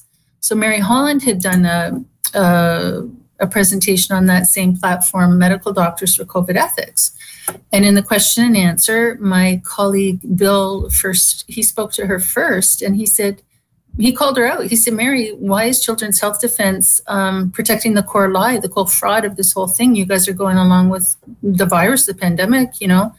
And she just kind of went, Oh, I, I don't think we're doing that. I don't think we're doing that. And then when I got my turn, I said, Mary, um, I need to know what is or what is Children's Health Defense's current position on the virus? Does it exist? Yes or no? And if so, what science do you rely on? So I really put her on the spot. And then, and then before I gave her a chance to answer, I reminded her of three things. April of last year, Eric Coppolino was at an event where um, Robert F. Kennedy Jr. gave a talk, and then there was a question and answer period. And Eric brought up the FOI responses and said, Will you comment? And Robert F. Kennedy Jr., it's a whole shit show. I mean, it's on Eric's website, but basically, he's, uh, he gets all flustered and tongue tied. Like, you've never seen this man get flustered like this. He Robert, ends up saying- sorry, sorry, Kennedy got flustered? yeah, Robert F. Kennedy Jr. Oh, wow. He ends up trying to say basically, oh, I see people discussing this on our email list. Um, I have a lot of respect for some of the no virus people, but most people seem to believe they exist, and I, I tend to think they probably exist. This is a man who has a whole book coming out any day now about the origins of COVID nineteen. Oh, wow. You know, they're all over the lab leak bullshit. Like, I'm sorry, but you know, like and he couldn't even come out and say, "Yeah, I've seen science. Like I'm, I'm convinced that it exists." This is a man. This is a lawyer supposed to be looking at evidence and who has a history of dealing with mercury and all these toxins and saying, "I'm perfectly comfortable reading scientific literature." But then when it comes to something that's as simple as did they do the scientific method or not? Do they have an independent variable or not? Oh, you know, and he ends up saying, "Oh." I, I, shouldn't have. He tried to laugh it off, and then Eric pressed him again, and then he goes, "Oh, I, I should have just said I'm not going to answer the question." So that was the first thing I, I, brought up with Mary, and then I reminded her that um, there's a private email that's on Eric's website. Someone high, someone um, well known in the no virus um, movement, had written an email to Robert F. Kennedy Jr. On, along the lines of saying, you know, will you help us get this truth out? It wasn't, you know, the wording was different. But anyway, Robert F. Kennedy Jr. responded, and this is on Eric's website, basically saying, you know, I admire you a lot. You have a lot of integrity. I respect what you're doing, going but I have to beg off on this issue for now because the cost benefit ratio just doesn't really work for me. And if you guys get it closer to the goal line, then maybe we'll come in and help you. But for now, you know, it just doesn't really work. And it was basically sounds like just a blatant admission that nah, if I go there, you know, I might lose followers. We're not going to get as many donations. Doesn't really work for me at this time. But you guys keep going at it. Well, he keeps well, spewing all this I, You have to you have to admire that honesty, don't you? I mean, the fact that he was so blatant, I think is yeah. yeah. I think that is the honest answer, that. though. I I think that is his, I think that is his honest answer. It's, it's honest, but it's quite disgusting. Like you you're taking money from donors. You have probably millions of followers. They think they're getting accurate information from you. They think the no virus people are crazy because if there was no virus, Children's Health Defense tell us, you know, um, Del Bigtree would tell us. So they're hoodwinking people, they're taking people for a ride. He gets a half a million dollars a year salary now. And the last I checked, she gets at least 180,000. I think that was a few years ago. I think she might be over 200,000 a year now to just like take people for a ride, basically. And I'm not really holding back anymore because, again, we're like three years in at this point. So and the other thing I reminded her of was at the end of last year, um, I sent an email to her and Robert, and I was I attached the SARS-CoV-2 isolation papers out of China and the CDC study and one other. And I said, Have you read the methods in these papers? And if so, do you consider them valid and scientific? And then I said, Also, do you have any science showing the existence of any virus whatsoever. I was perfectly polite, like I was just polite. And long story short, in these emails I published also, uh, she didn't answer any of my questions. She gave me some paragraphs that we found out later came from Jay Couey. Um, and then she put me in touch with Jay Couey. So I ended up asking Jay Couey basically the same things. Jay Couey, well, I actually contacted Jay because he was doing like uh, videos where he's trashing us and saying crazy things about no virus people. Oh? Um, and so I wrote to him. I was like, you know, what are you doing? And um, science do you have? So we had an extensive back and forth. Jay never once tried to cite even one study to back up his claims.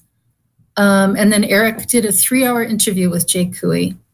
And ba- Jay basically had to admit, like, he doesn't have any science, but he keeps talking about coronaviruses and clones of coronaviruses anyway. And in one of his other videos that he had done, he admitted on one point, he's got the, this video is taken down now, but we have a copy of it.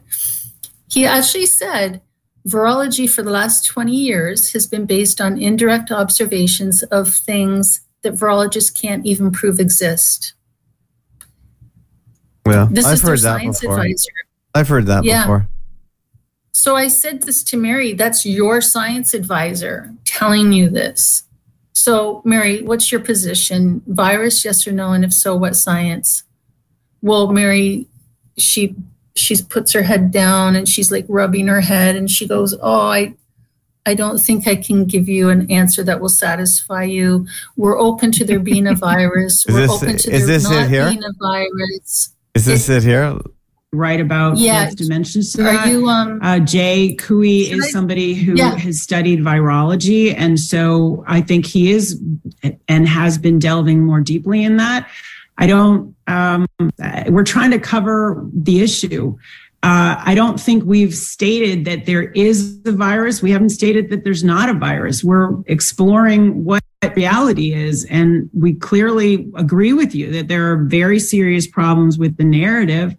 Um, I don't think have definitive answers on a lot of this. Bobby's writing a Mary, book with, with all due respect, your your website is full of content about a virus, gain of function. Robert F. Kennedy Jr. has a whole book coming out about the origin of so-called COVID.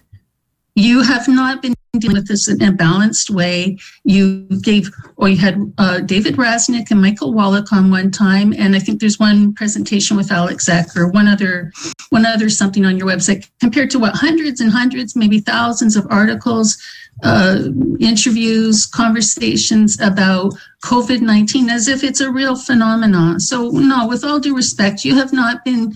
You have been you have not been helping at all. You've been extremely one-sided, which to me is just blatantly unethical, unlawful. You're misleading your your people rely on you guys for accurate information, and they think, for God's sake, if there was no, no virus, uh, for, of all people's Children's Health Defense would be warning us.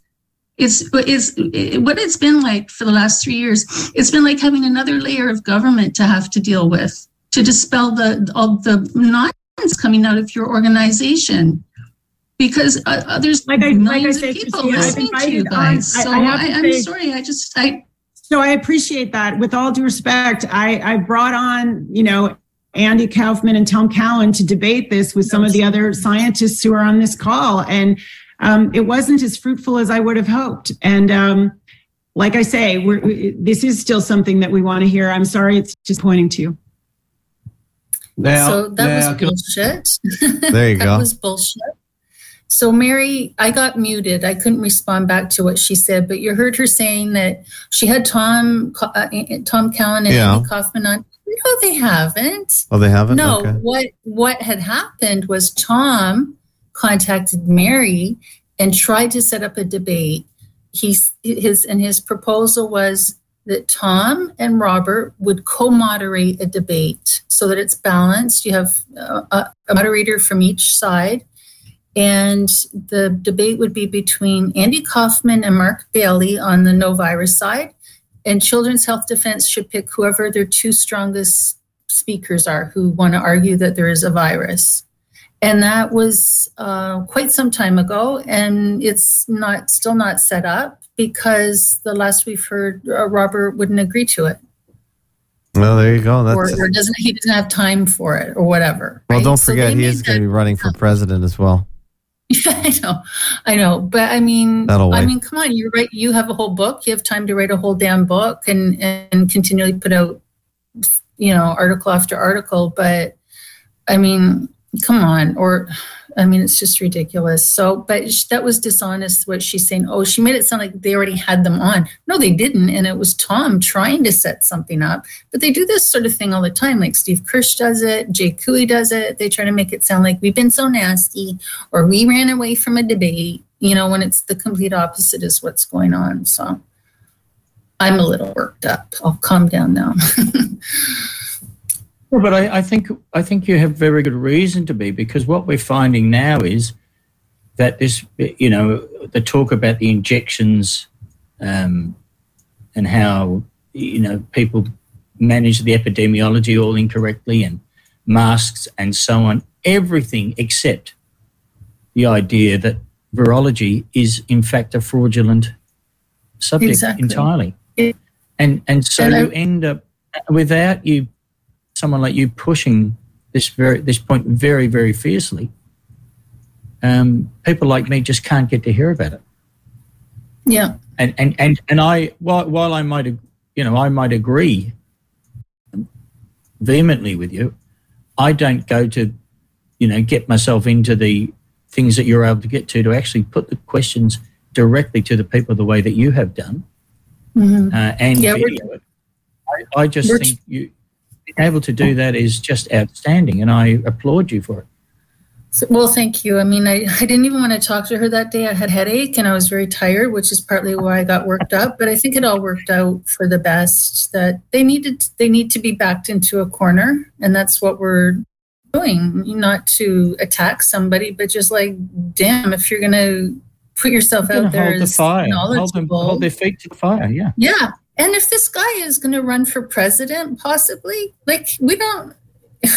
I mean, I know they're all liars anyway, politicians. He's not gonna you know, save ya. so He ain't gonna Well, say the only it. way the only way you can tell if they're First. lying is if their lips move. You know that. Yeah, exactly, right? So, uh, anyway, at least if he is going to become president, we'll do everything we can to expose him beforehand, at least on this issue to the extent possible.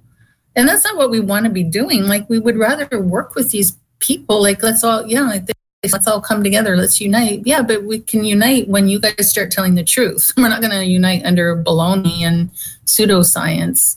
And I, I've t- heard a couple people say, I've never actually read Agenda 2030, but I've heard people say they're like planning, they want us taking something like 500 vaccines each by 2030.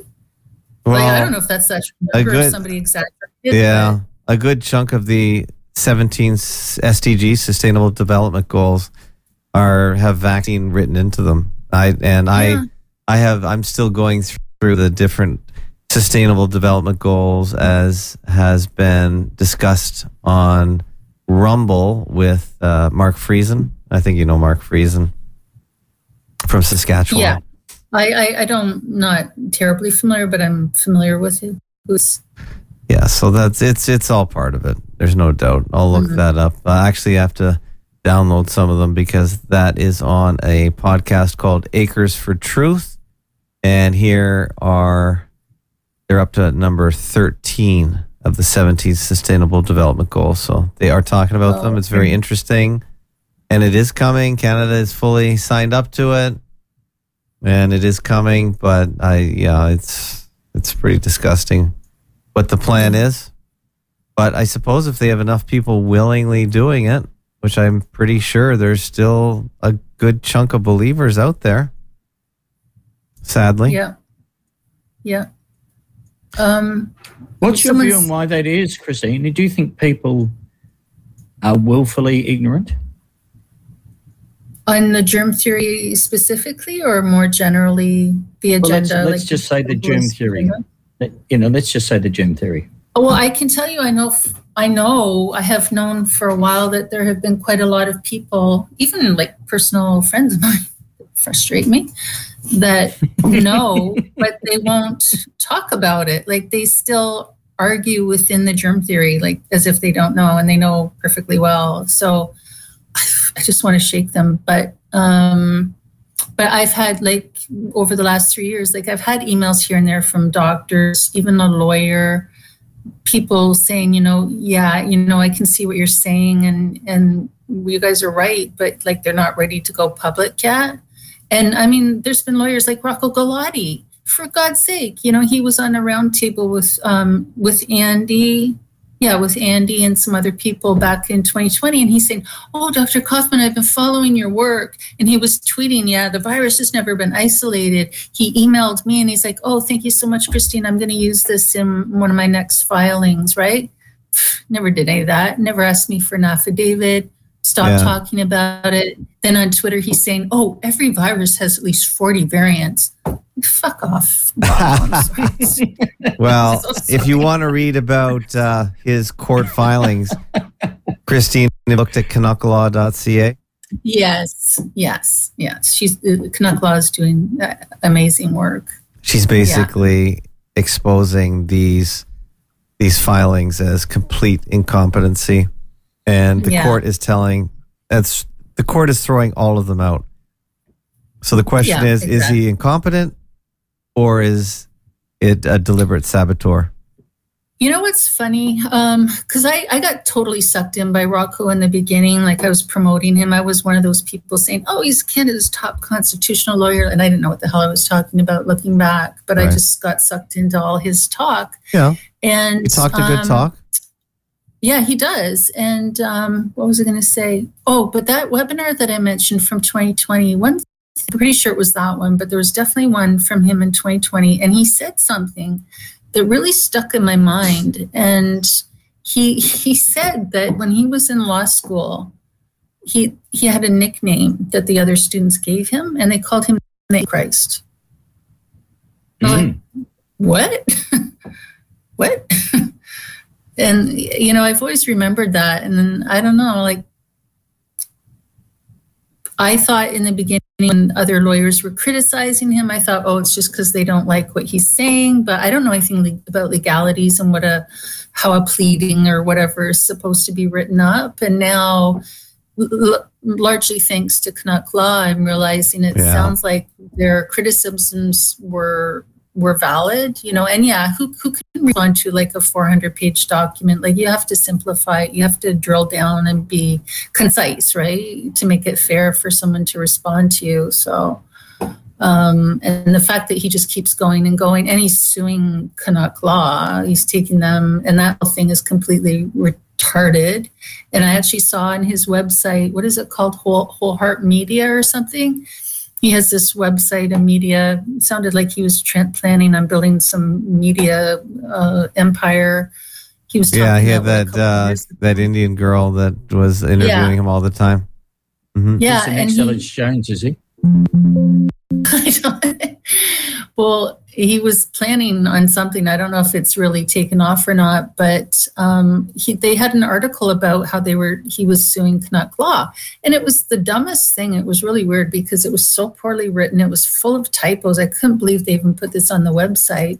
But the weirdest thing was they quoted Rocco saying because Canuck Law keeps asking questions says other people have maybe been asking questions like, uh, Rocco, how come this lawsuit is going absolutely nowhere? Why didn't you ask for a judgment when the other, the defendants never filed a, a def, you know, a claim or whatever, or whatever it's supposed to be a defense. A defense? I didn't file a defense, yeah. Yeah, they didn't follow, and he didn't follow up. He just left it. And it's like, okay.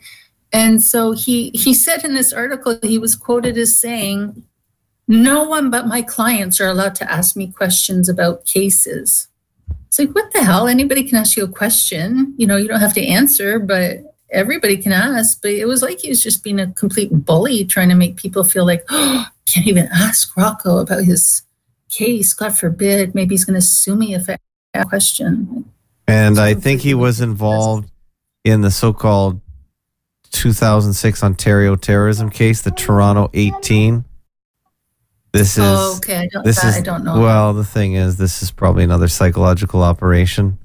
So the idea that he's tied up with something like this is makes it suspicious. This is this is another psyop, I would say, not a real thing, and it ties in 11, and uh, they arrested men with uh, three metric tons, 6,600 pounds. All the all the all the analogies are in this case to to help Um, signal that this is just another complete fabricated story. So, well, I had Mhm. a colleague years ago. She was becoming very suspicious of him, and she thought that he had thrown purposely a case I, mhm. involving um, traditional Chinese medicine that because they they were being regulated and Right. regulation it's just a racket to destroy right, you know natural health. Yes, yes, and yes. so he was he was supposed to be helping these TCM people and um anyway I mean I got to be careful what I say and I I don't know all the details I'm just saying that my colleague was becoming suspicious even back then and I'm to the point I'm just like screw you buddy Well, we have to just be aware. We're not going to he is. We're not going to make any accusations. We Yeah. we know that in psyops they have there are controlled opposition people placed everywhere, and there is. Well, I think I think more importantly, if you're if you are going to run a case like that, you you've been told not to rent him because he's obviously no good at it, even if he is genuine.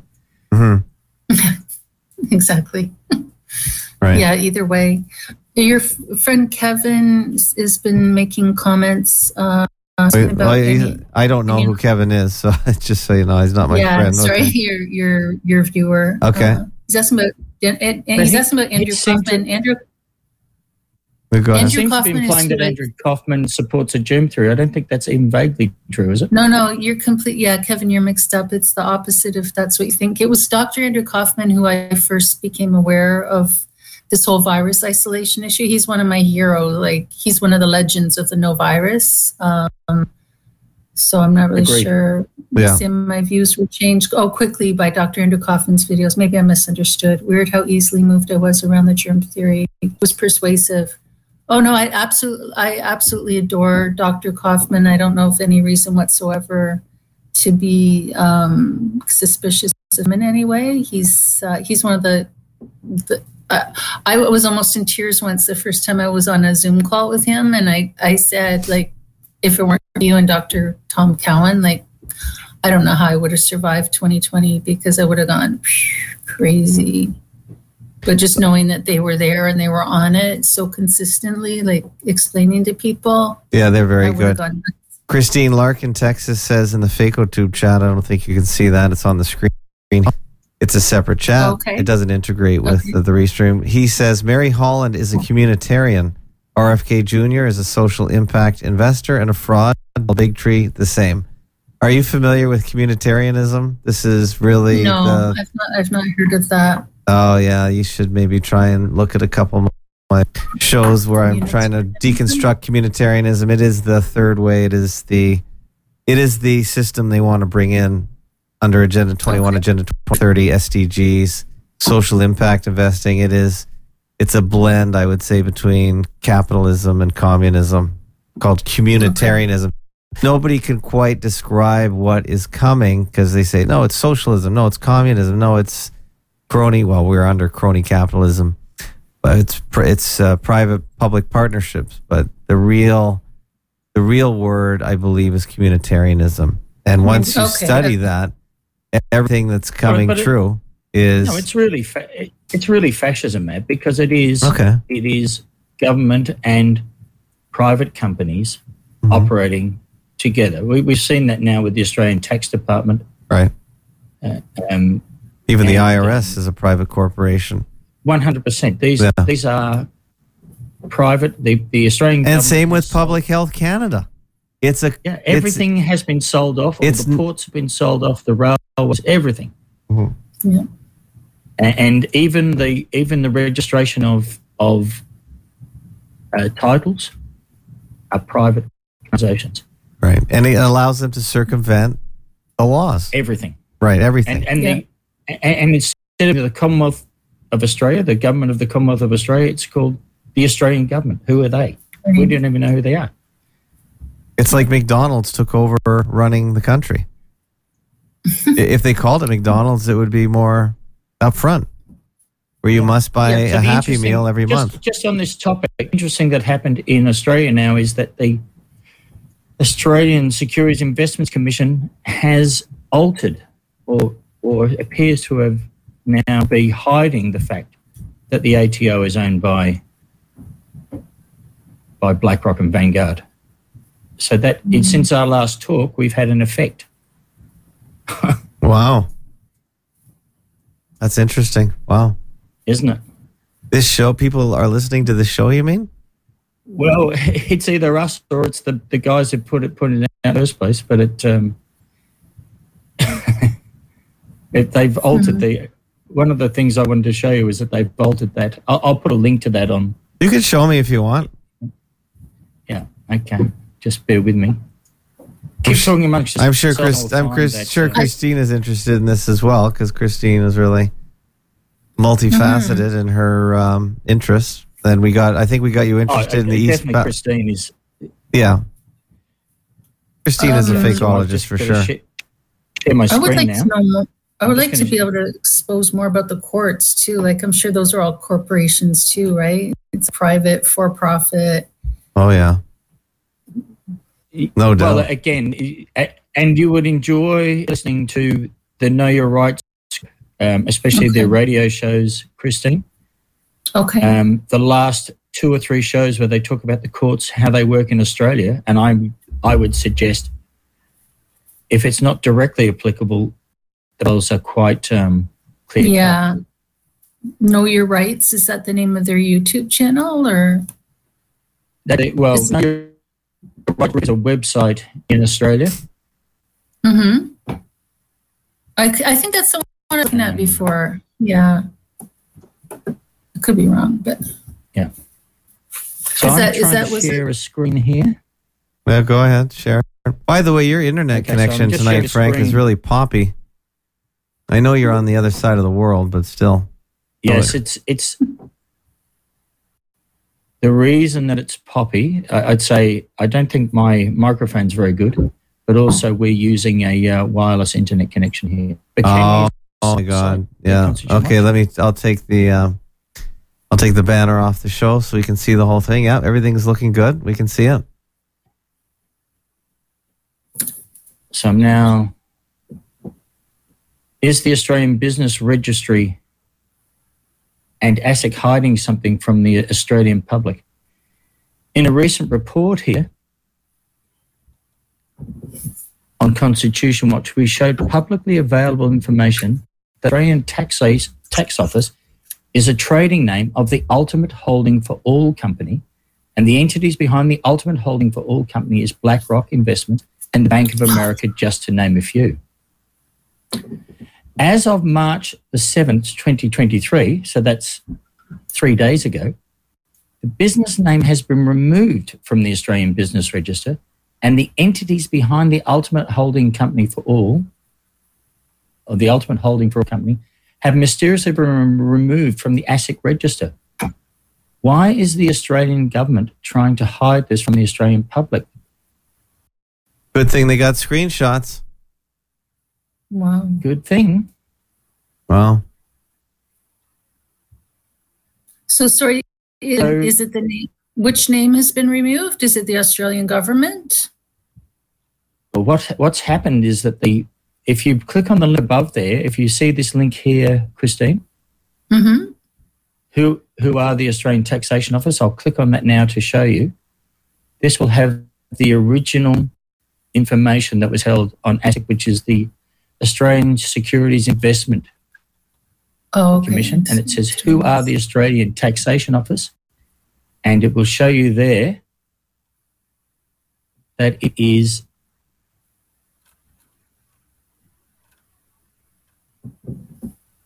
I beg your pardon, it has been completely removed. So we,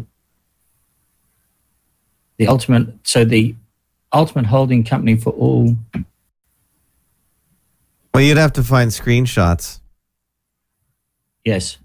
Or a Wayback Machine, maybe.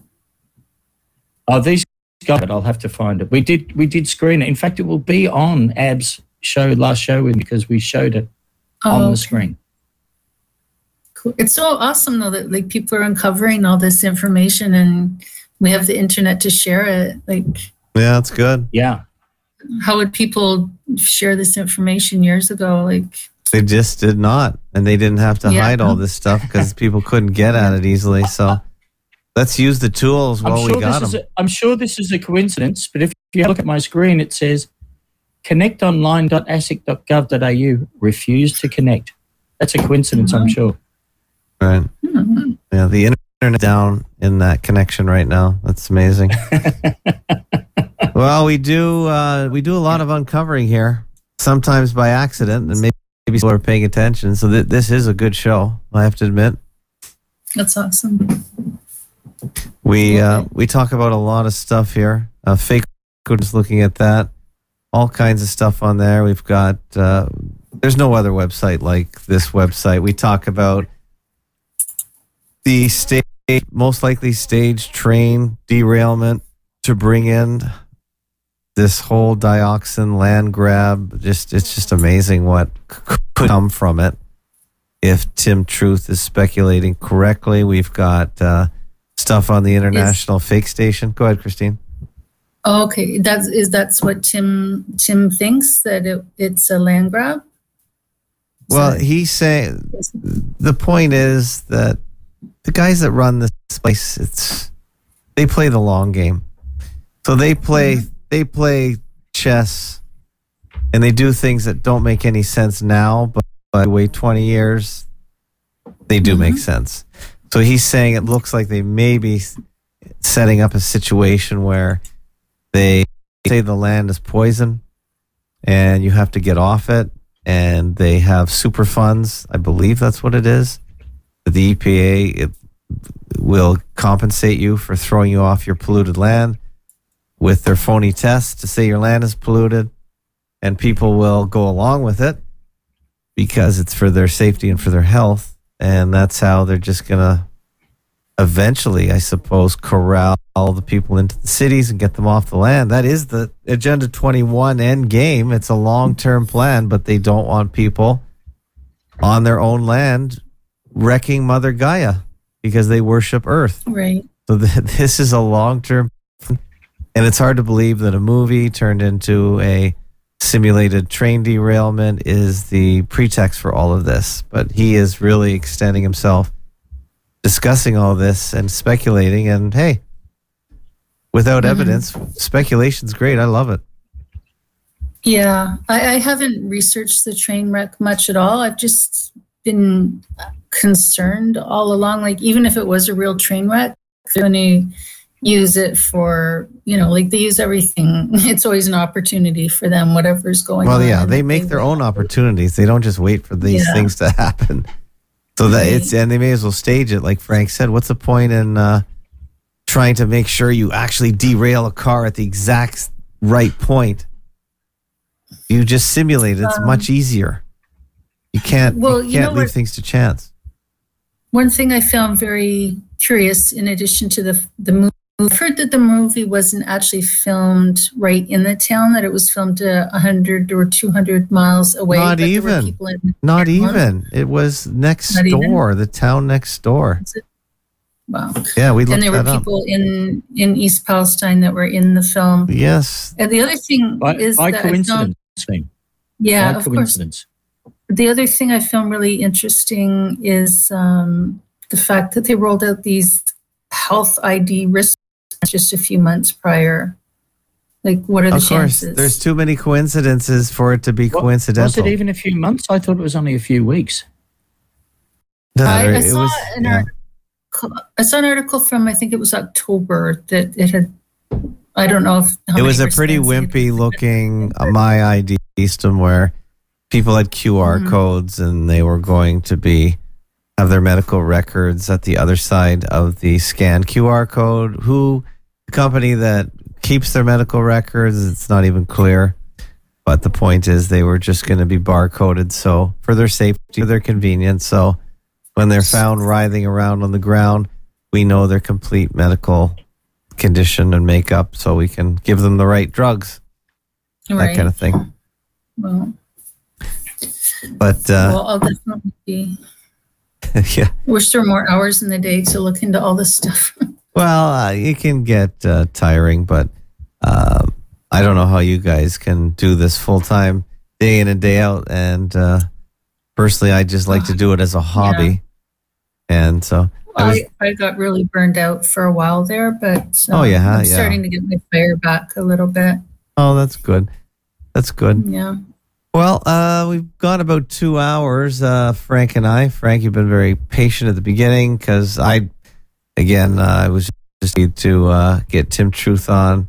Didn't think he'd come by, but I want to give him a bit of a opportunity to discuss his uh, his series on the East Palestine train thing. And even though he is saying things that I am, am interpreting differently, with my media fakery glasses on, he said he doesn't see that coming out of his own research. So it's kind of funny how we all draw different things from different people's research. But I, I really appreciate it anyway because he's doing the hard work for sure, hmm digging up all these press conferences, and he's got a pretty good site. So I wanted to promote him best I could. So That's awesome. yeah, so much good truth out there.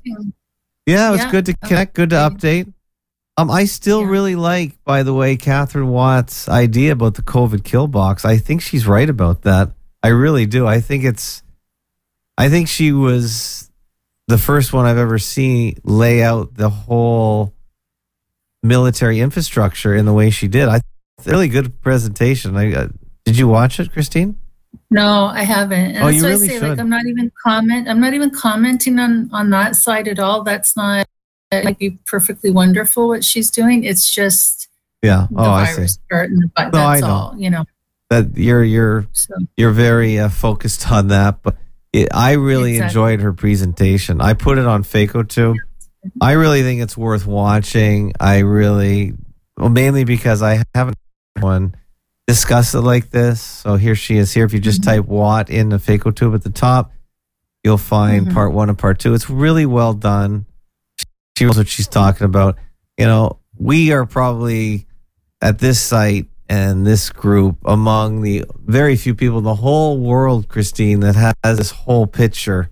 We uh, because the thing I like to do is just to grab a piece of puzzle piece here and from over here. I'm assembling my own puzzle, and I'm using what I think are all the best researchers in their respective areas. So I don't think I I don't think anyone has the whole puzzle in their head the same way that we do. Oh, no. It's just impossible because we're all researching this elephant.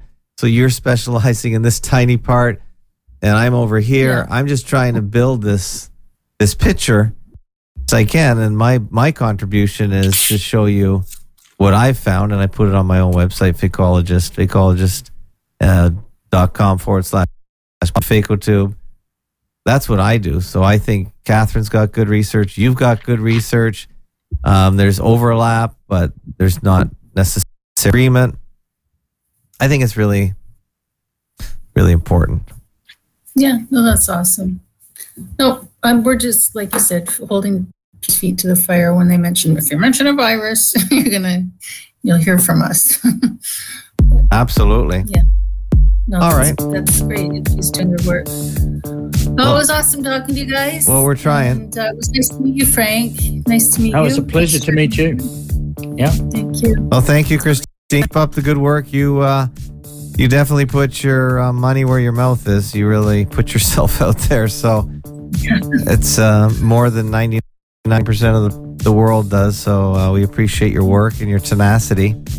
And uh, keep in touch and stay stay healthy. Stay You sane. guys take care. Take All care, everybody. Take care. Bye bye, Bye. Christine. And Frank, good show. Um, Yeah, it was a terrific show. I was glad to be uh, even peripherally involved. And thank you. Well, I I I kind of hijacked the day because you know I invite people and they don't always show up. So you're obviously a convenient fallback, but uh, I'm I'm happy to get your your sage wisdom and input, and I think you two had a pretty good interaction. Um, Yeah, absolutely. I, I agree 100%. and this, and of course, today was the first time you actually sent me an agenda that you want to talk about. So it was interesting. I was like, oh no, he's got a whole agenda for today's show. But Next, uh, next, next time for sure. Yeah, we'll get, we'll get you next time. That's the benefit of coming on weekly. And uh, you may be around on the weekend where we do the audio chats with uh, Be Told from Rick and the rest of the gang. So there's always that. So the audio chat was a real banger last weekend, wasn't it? Absolutely stunning. Stunning, I thought. And One of the most you were you were moved by it. What just everything came out there. I think from you know the. I thought the spiritual discussion was at the very highest level. And who it was? Were you speaking in particular of any particular one caller? Well, I just think all of the no, all of the contributors put forward their views from their perspectives, and I, um, for me, it, it it confirmed. I found it to be confirming data that um, prayer is beneficial. The reciting the Lord's Prayer is beneficial, and that um, the Bible holds much to be grateful for. Um, and I'm sure other people probably came to a completely different reading of the, the data that was presented. But um, I would certainly urge anybody who's interested in the battle of ideas with regard to spirituality to listen to that talk. I um, I just thought the participants were on another level. All right, mysterious was uh, the new voice, and of course we had Dave J. And oh, we, and eleven seven was also a new voice. Eleven seven was a new voice, a great find. Thomas J brought him onto the scene. That was fantastic. Thomas uh, J. Thomas J's contributions invaluable. You know, th- as I said, I I probably not speak highly enough of that particular audio. It it, it would be one of my all time all timers. All time all timers, without a doubt. Yeah. And let's just look it up real quick so people can grab it from the show notes. I believe it was FAC 1230 117 meets Dave J. I thought those two would have a great connection, and I think they did for quite a bit of the show. So that'll be show note number nine. It reminded me of the discussion on marriage between Sarah and Marcus Allen's wife. Oh, you enjoyed that one too, huh? you know, equally. I mean, those two shows, you know, are people really bearing their emotional and, I guess, logical views. Was they're, they're two powerful shows.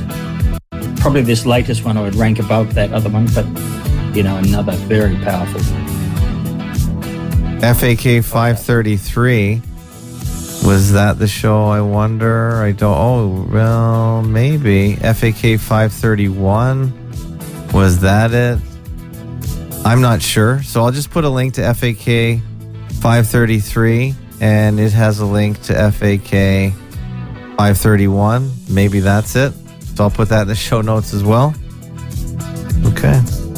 Now I'll just bore you to let you know that my my um, appearance at the Geelong Country Music Show was considered as a success. Okay. I've been invited to perform again next year. So, all of you in North America, you've got a year to get your tickets to come to the Geelong Country Music Festival. All right. Okay. Do you have a video of that for the for your for your fandom? Uh, I, I, don't, but I think there's something on Facebook. I'll share it if people who watch Facebook. Okay. Well, if you want, send me a copy and we'll put it in the show notes. Sure. All right, Frank. All right. And if you want to get in contact with Frank, frank at fakeologist.com. And you can give him feedback. Go to his website to take care of your penis.com. And uh, everyone likes feedback, so make sure you send an email. All right. Thank you, Frank. Okay. All the best. And thanks, everyone here. Fakeologist.com, fakeotube.com. Remember, we're value for value. We can't do without you. If you want to make a donation, fakeologist.com forward slash donate. Donor box, PayPal, Epic Cash, Epic Pay, Monero, Bitcoin, cash in the mail, PayPal, Patreon. We got it all. Thank you and good night.